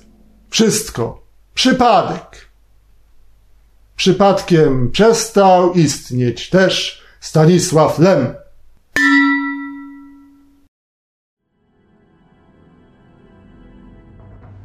No i to był Stanisław Lem w wersji poetyckiej, w każdym razie w interpretacji e, Tomka Fonsa. No brawo, brawo. Naprawdę, ja Bravissimo, Tomek. Tomek tak nie Powinieneś pisać wiersze, tylko że, że, że tak powiem, tam nie było w tym wierszu y, tego, co teza końcowa, że tak powiem, próbuje narzucić światu, czyli ani słowa przypadku nie było. Wszystko było, Ale było bardzo- ustawione ale i tak było, wy, wycyrklowane, że to było absolutne Tomek tak nieśmiało, to, y, nie, nieśmiało przysłał ten felieton, ale powiem, że to, ta nieśmiałość była zupełnie nieuzasadniona. To jest takie świetne podsumowanie, y, no nie wiem, czy Lema można podsumować, ale takie, takie y, jakaś próba przybliżenia, ja naprawdę pod dużym wrażeniem, pod dużym wrażeniem byłem tego, ale żeby jeszcze, jeszcze mm, jakby naszym słuchaczom pogłębić wrażenia, a i tobie, tobie coś, chciałem coś przeczytać. Otóż w swoim czasie ukazała się, ukazał się taki artykuł, przepraszam, artykuł Kajetana Mojsaka w labiryncie cenzorskie recenzje pamiętnika znalezionego w wannie. I cóż tam czytamy? To są, to są bardzo, ciekawe, bardzo ciekawe rzeczy. Otóż e, autor pisze, pamiętnik znaleziony w wannie to niezwykły interpretacyjny labirynt. Świat przedstawiony, mityczny gmach, stanowi, yy, znaczy, stanowiący hiperboliczne połączenie centrum sztabu wywiadowczego z gigantycznym urzędem, którym błądzi bohater narrator, to wszechświat nieskończonej semiozy, w którym wszystko znaczy wszystko, jest szyfrem. To jest rzeczywistość, w której wszystkie słowa, gesty, przedmioty, zjawiska naturalne obciążone są znaczeniem i domagają się deszyfracji, interpretacji nieskoń, nieskończenie podejrzliwej, obsesyjnie przypisywana wszelkim zjawiskom intencjonal, intencjonalność, nieskończona ilość domniemanych znaczeń, a także niejasność kodów semantycznych i brak zewnętrznych ram czy punktów odniesienia niepodlegających interpretacyjnej grze nie pozostawiają tu najmniejszej nadziei na interpretację adekwatną, a sam nadmiar potencjalnych znaczeń prowadzi ostatecznie do unieważnienia znaczenia jako takiego. W rozmowie ze Stanisławem Beresiem pisarz, wyrażając po latach zadowolenie z powieści, czyli jednak powieść, tu się fachowiec wypowiada, więc pewno przyjdzie mi odszczekać swoje wątpliwości. Dobrze, hał, hał odszczekuje. Y, Z powieści, y, y, po latach zadowolenie z powieści i przekonanie o jej aktualności naprowadza na jej zasadniczą ideę. I tu cytuję Stanisława Lema. W tej książce jest zawarta koncepcja, która wykracza poza wszelkie doraźności satyry politycznej. Czyli jak sobie z Lechem rozmawiałem o tym, że tak przypierdzielił komunistom, no to byłem, jak to mawiają niektórzy, w mylnym błędzie. Ale oddajmy głos Lemowi dalej. Spotykamy się w niej z totalizacją pojęcia intencjonalności. Zostało to przeprowadzone z dość wyraźną, może nawet upiorną konsekwencją, dającą zaskakujące efekty. Wydaje mi się, że jest to oryginalne i prawdziwe. Człowiek bowiem istotnie jest zdolny do potraktowania wszystkiego, co pojawia się w jego polu percepcji, jako komunikatu. Uczynienie z tego e, pryncypium kompozycji powieściowej jest zupełnie niegłupim pomysłem, nawet w planie filozoficznym. To widzisz, Marku, y, nie potrafię tak ładnie przemawiać, ale akurat jak czytam książkę, to tego nie rozumiem, ale jeśli czytam to, co napisał y, właśnie tutaj, to, co powiedział Lem, to wszystko rozumiem. I ja w tym momencie rzeczywiście rozumiem tę książkę, nie rozumiając jej dalej. ale, Ale rozumiem, tak, tropie. tak, A tak. to jeszcze, tak. coś, jeszcze coś chciałem przeczytać. To już nie Lem, tylko autor artykułu. Istotnie, z parodii powieści szpiegowskiej pisarz y, wyprowadził tu maksimum filozoficznych znaczeń. Stworzył gęsty y, od inter, intertekstualnych odniesień model swego rodzaju semiotycznego obłędu. Jak pisze Marcin Wołk, Gmach, i tu znowu cytat, jest nie tyle czymś zastanym, ile raczej wytworem kulturowej działalności człowieka, siatką znaczeń narzuconą na świat i niemal całkowicie go przysłaniającą, semiosferą.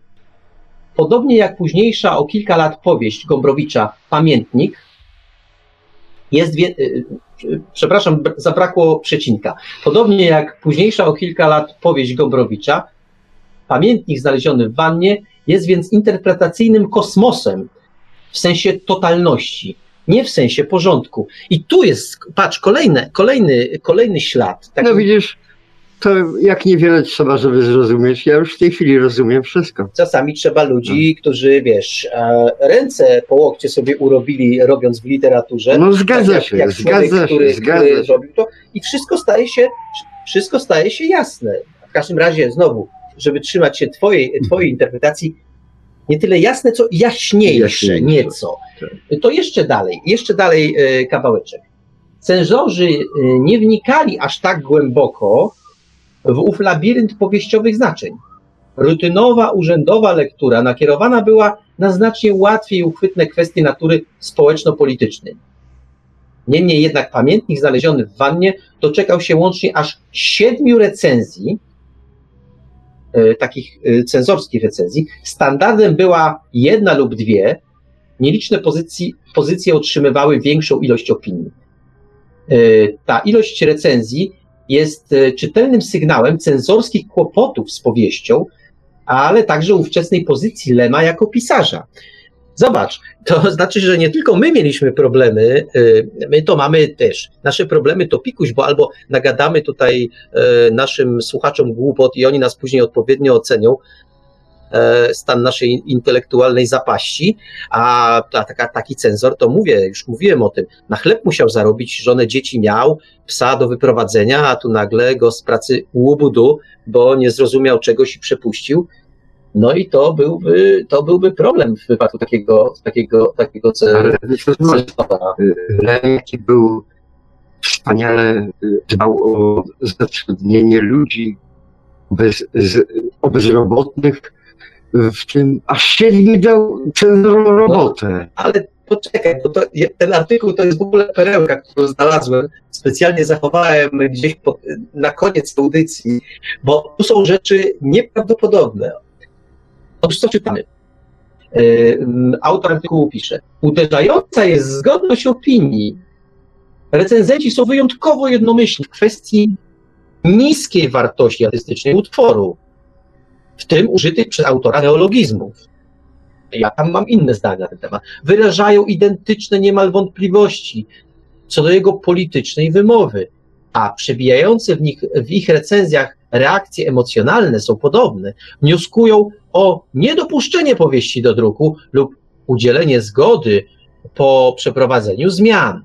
Ta zbieżność ocen wcale nie była rzeczą oczywistą. Urzędnicy je- niejednokrotnie wydawali opinie skrajnie rozbieżne. Wówczas decydujący głos należał do naczelnika urzędu, a w niektórych, bardziej znaczących przypadkach sprawę rozstrzygał Wydział Kultury KCPZPR. Tylko, że tak się działo wtedy, kiedy był dylemat albo, albo, a w wypadku książki Lema nie było albo, albo, tylko wszyscy byli zgodni. A to coś znaczy, Marku. No, ja, wiesz, nie wiem, czy to coś znaczy, bo to może również oznaczać, że poziom e, intelektualny e, tej grupy cenzorskiej Był podobny do, nas, do mojego, kiedy czytałem tą książkę. Już nie bądź taki skromny do mojego również. My nie potrafili rozkminić Lema i po prostu no, pojawił się problem. A jak się cenzorowi pojawiał problem, no to, to, to, to, to, był, to, był dopiero, to był dopiero problem. Sam nie wiem, czy większy dla, dla pisarza, czy większy dla tego, dla tego cenzora. No to e, wiel, wielki ukłon do pana, w stronę pana Kajetana Moisaka, autora tej, tej recenzji, czy właściwie No ale jak ktoś analizy. pracuje w Instytucie Badań Literackich Polskiej Akademii Nauk w Warszawie, no to trudno się dziwić, że my, małe misie, dopiero od tu, ta, takiego, takie, takiej osoby musimy łapać klucze interpretacyjne. Znaczy, a ja szybko złapałem klucz interpretacy- e, interpretacyjny. Otóż ja zrozumiałem, że należy, w tej chwili dopiero zrozumiałem, że należy zawsze słuchać Warszawy. I Welios też tak powinieneś myśleć. Warszawa wie najlepiej, od Warszawy się można wszystkiego nauczyć. Warszawa rozumie cały nasz kraj. Tak myślisz? No, Tak myślisz. No dobrze, no w każdym bądź razie. ale w tym wypadku to tak jest. Tak, tak myślisz. No cóż, Wiktorze, e, e, pewno, pewno, a nawet na pewno nie zinterpretujemy, nie zinterpretujemy tego, co się, co się w książce Lema ukryło. Natomiast myślę, że te klucze mm, wskazaliśmy całkiem, całkiem sprawnie. No, mam wrażenie takie, że, że mm, udało nam się chociaż troszeczkę rozkminić tę książkę. A w ogóle, A przede państwa, wszystkim, Marku, udało nam się chyba może zwróci, y, zwrócić uwagę na tę książkę, bo ta książka, że tak powiem, nie powinna leżeć w wannie, ona powinna stać na, y, no, wysoko na naszych półkach, albo, albo, albo w tym, po to, żeby ona istniała, żeby ona żyła, bo nigdy nie wiadomo, czy się jeszcze nie przyda. A teraz odrobina nauki jeszcze, Wiktorze, bo napisał Tomek Fons coś takiego, co trzeba zapamiętać po prostu, że jak zginasz i odginasz, to jest wytrzymałość zmęczeniowa, proszę ciebie. No tak. Taki mądry jestem, bo czytam, ale też tego No. nie wiem oczywiście. Wytrzymałość na naprężenie to jest jak ciągle przeginasz w jedną stronę. Warto zapamiętać, bo to się może, może przydać. E, W każdym bądź razie, mm, w każdym bądź razie, cóż, Wiktorze, tak sobie myślę jeszcze o, tej, o, tej, o, o, o tym utworze Lema i cóż, warto to przeczytać, czy nie warto? Ja uważam, że bardzo. W tej chwili uważam, zresztą zawsze uważałem, że wszystkie książki Lema warto przeczytać nie jeden raz, ale kilka, a natomiast książkę e, Pamiętnik znaleziony w wannie warto chyba przeczytać, bo chyba nadchodzi czas, kiedy będzie w pełni zrozumiała. Ja przynajmniej tak uważam. To prawda. Podobno, podobno w tej audycji, w tej audycji na żywo przebija nam się, przebija nam się od czasu do czasu e, nasza poprzednia audycja, e, gdzie Tadeusz Krajewski e, dyskutował z nami o kronikach marsjańskich. To się pewno w wersji, w wersji podcastowej uda, uda zlikwidować. No niemniej jednak, e, po- no cóż, Tadeusz Krajewski jako Duch Święty, czemu nie? no tak, no, kiedyś tu był jednak, a teraz widzisz, się, przebi się przebija. Wiesz, zawsze to lepiej, jak e, my się przebijamy, y, y, my w jednej i w drugiej audycji, przynajmniej nie, nie ma jakiegoś dysonansu. No cóż, Wiktorze, ja myślę, że to jest ten dobry moment, kiedy nie przyginając pałki, y, możemy skończyć dzisiejszą audycję. Tym bardziej, że jeżeli kończymy dzisiaj, to znaczy, że, że nabier- zaczynamy nabierać siły na następny odcinek. Tak jest. Może być. Może być. W każdym bądź razie następna, no właśnie, a następna audycja za dwa tygodnie o kolejne bibliotekarium. To jak dobrze patrzę na kalendarz, to będzie 16. A w tej audycji e, Kalendarz będzie 16? nie, 16 będzie dzień sierpnia. A, dzisiaj. 16 dzień sierpnia i podyskutujemy sobie wówczas, już może nie o konkretnej książce, chociaż książek konkretnych pojawi się całkiem sporo. Będziemy rozmawiać o takim zjawisku literackim, nie, przesadzam, po prostu będziemy rozmawiać o literaturze SF w takim specyficznym wydaniu, a mianowicie o space operze. O, wszyscy, wszyscy, którzy czytują fantastykę naukową, wiedzą, czym jest e, space opera i o tym, jakie miała no powiedzmy to, marne początki, ale No, takie, takie same jak Kankan. no trochę tak, trochę tak, coś tym, coś tym jest. E, Space Opera, zresztą Space Opera, ta nazwa mm, dosyć taka właściwie na początku pogardliwa, ona dzisiaj zupełnie zmieniła znaczenie, ale, ale to Space Opera to, to, nie było, to nie było coś pozytywnego. Zresztą do dzisiaj bardzo jest taka grupa osób, która traktuje Space Operę jako coś, jako takie zjawisko literackie pośredniego gatunku. To zdecydowanie nie jest grupa, w której my jesteśmy. My jesteśmy może nie miłośnikami Space Opery, natomiast zupełnie inaczej ją traktujemy. A... Nie jesteśmy jej wrogami zdecydowanie. Zdecydowanie nie. E, tutaj, e, tutaj e, Tomek Fons pyta na czacie, czy zaprosimy Munkeya. No muszę zmartwić, Munkeya nie zaprosimy, ale jego książce też pewno wspomnimy. Ale jest jeszcze więcej. No, ja pamiętam pierwsze swoje inaczej. Znowu pewien, pewien, pewne, paradoksalne, pe, pewne paradoksalne zdarzenie. Otóż wydawało mi się, że po raz pierwszy Space Opera przeczytałem gdzieś w połowie lat 80. była to powieść e, Zapomnij o Ziemi, MacAppa. E, wydawało mi się, że to było fajne, takie bitwy kosmiczne, jakieś tam, to, to było to.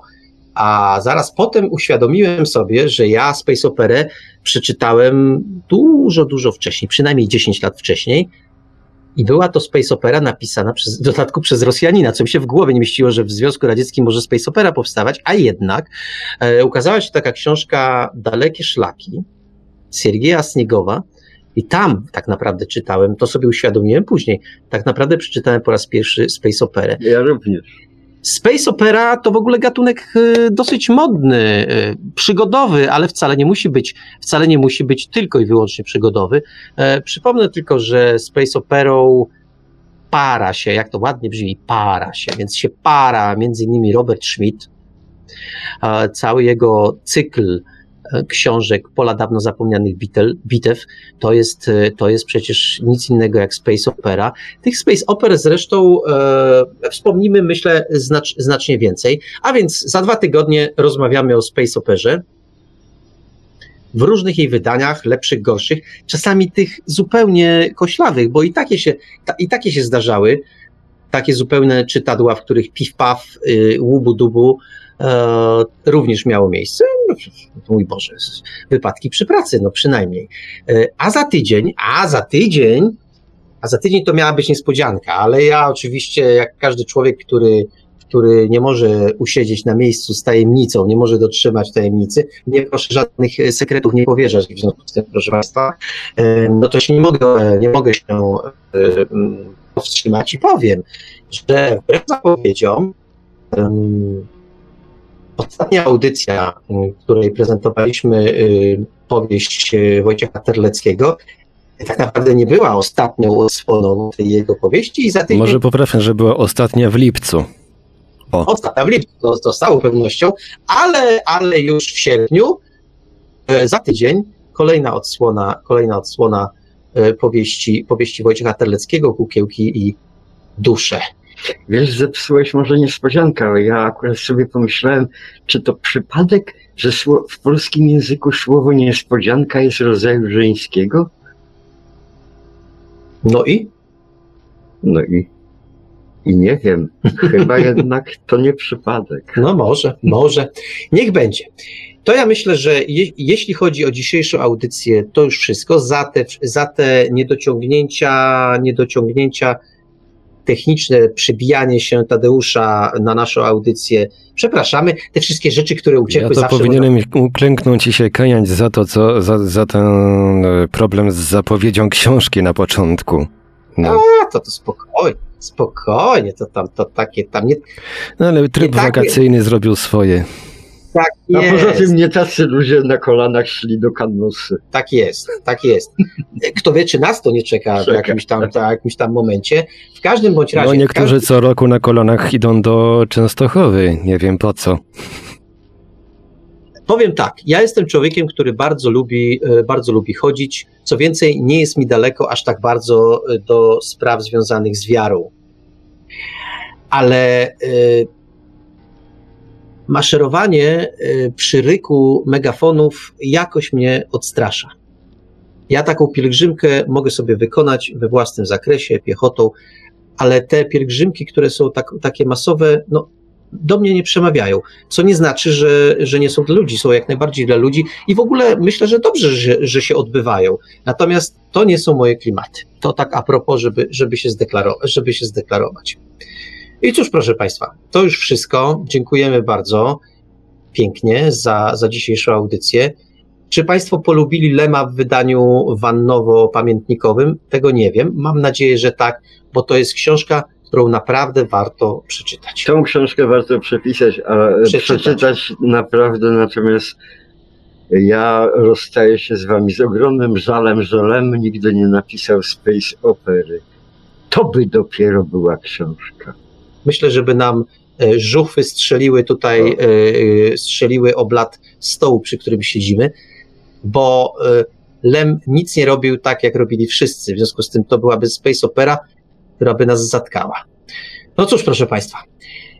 Każda audycja jest dobra, tak, pod warunkiem, że się kiedyś kończy. To o, ta audycja kończy się właśnie w tej chwili. Pięknie Państwu wszystkim e, dziękujemy za wysłuchanie, za wytrwanie przy, przy głośnikach. I cóż, dobrej nocy życzymy, dobre, dobrych lektur życzymy, no i weny, bo wiecie Państwo, zbliża się wrzesień, zbliżają się kolejne audycje ABW. No i czas by wreszcie coś napisać i może przesłać do tego ABW. Hej, hej! Jeszcze raz pięknie dziękujemy. Dobrej nocy. A mówili te słowa do Państwa jak zawsze gospodarze, bibliotekarium Marek Żelkowski i Wiktor Żwikiewicz. Audycję jak zawsze od strony technicznej obsługiwał Marek Sękiewelios. Radio Paranormalium, paranormalny głos w Twoim domu. Dobranoc i do usłyszenia ponownie, tym razem w ABW już za tydzień, no i na żywo już za dwa tygodnie. Produkcja i realizacja Radio Paranormalium www.paranormalium.pl Beyond the horizon of the place we lived when we were young, in a world of madness and miracles. Our thoughts stray constantly without boundary. The ringing of the division bell had begun. Along the long road and on down the causeway. Did they still live there by the cut? There was a ragged band that followed in our footsteps, running before time took our dreams away.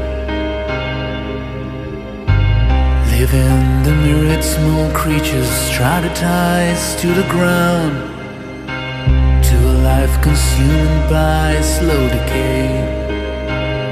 The grass was greener, the light was brighter. With friends surrounded,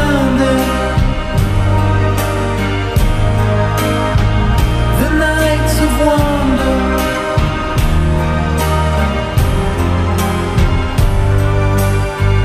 Looking beyond the embers of bridges glowing behind us to a glimpse of our greened worlds on the other side. Steps taken forwards and sleepwalking back again. Dragged by the force of some inner tide. A higher altitude, the flag unfurled. We reached the dizzying heights of that dream of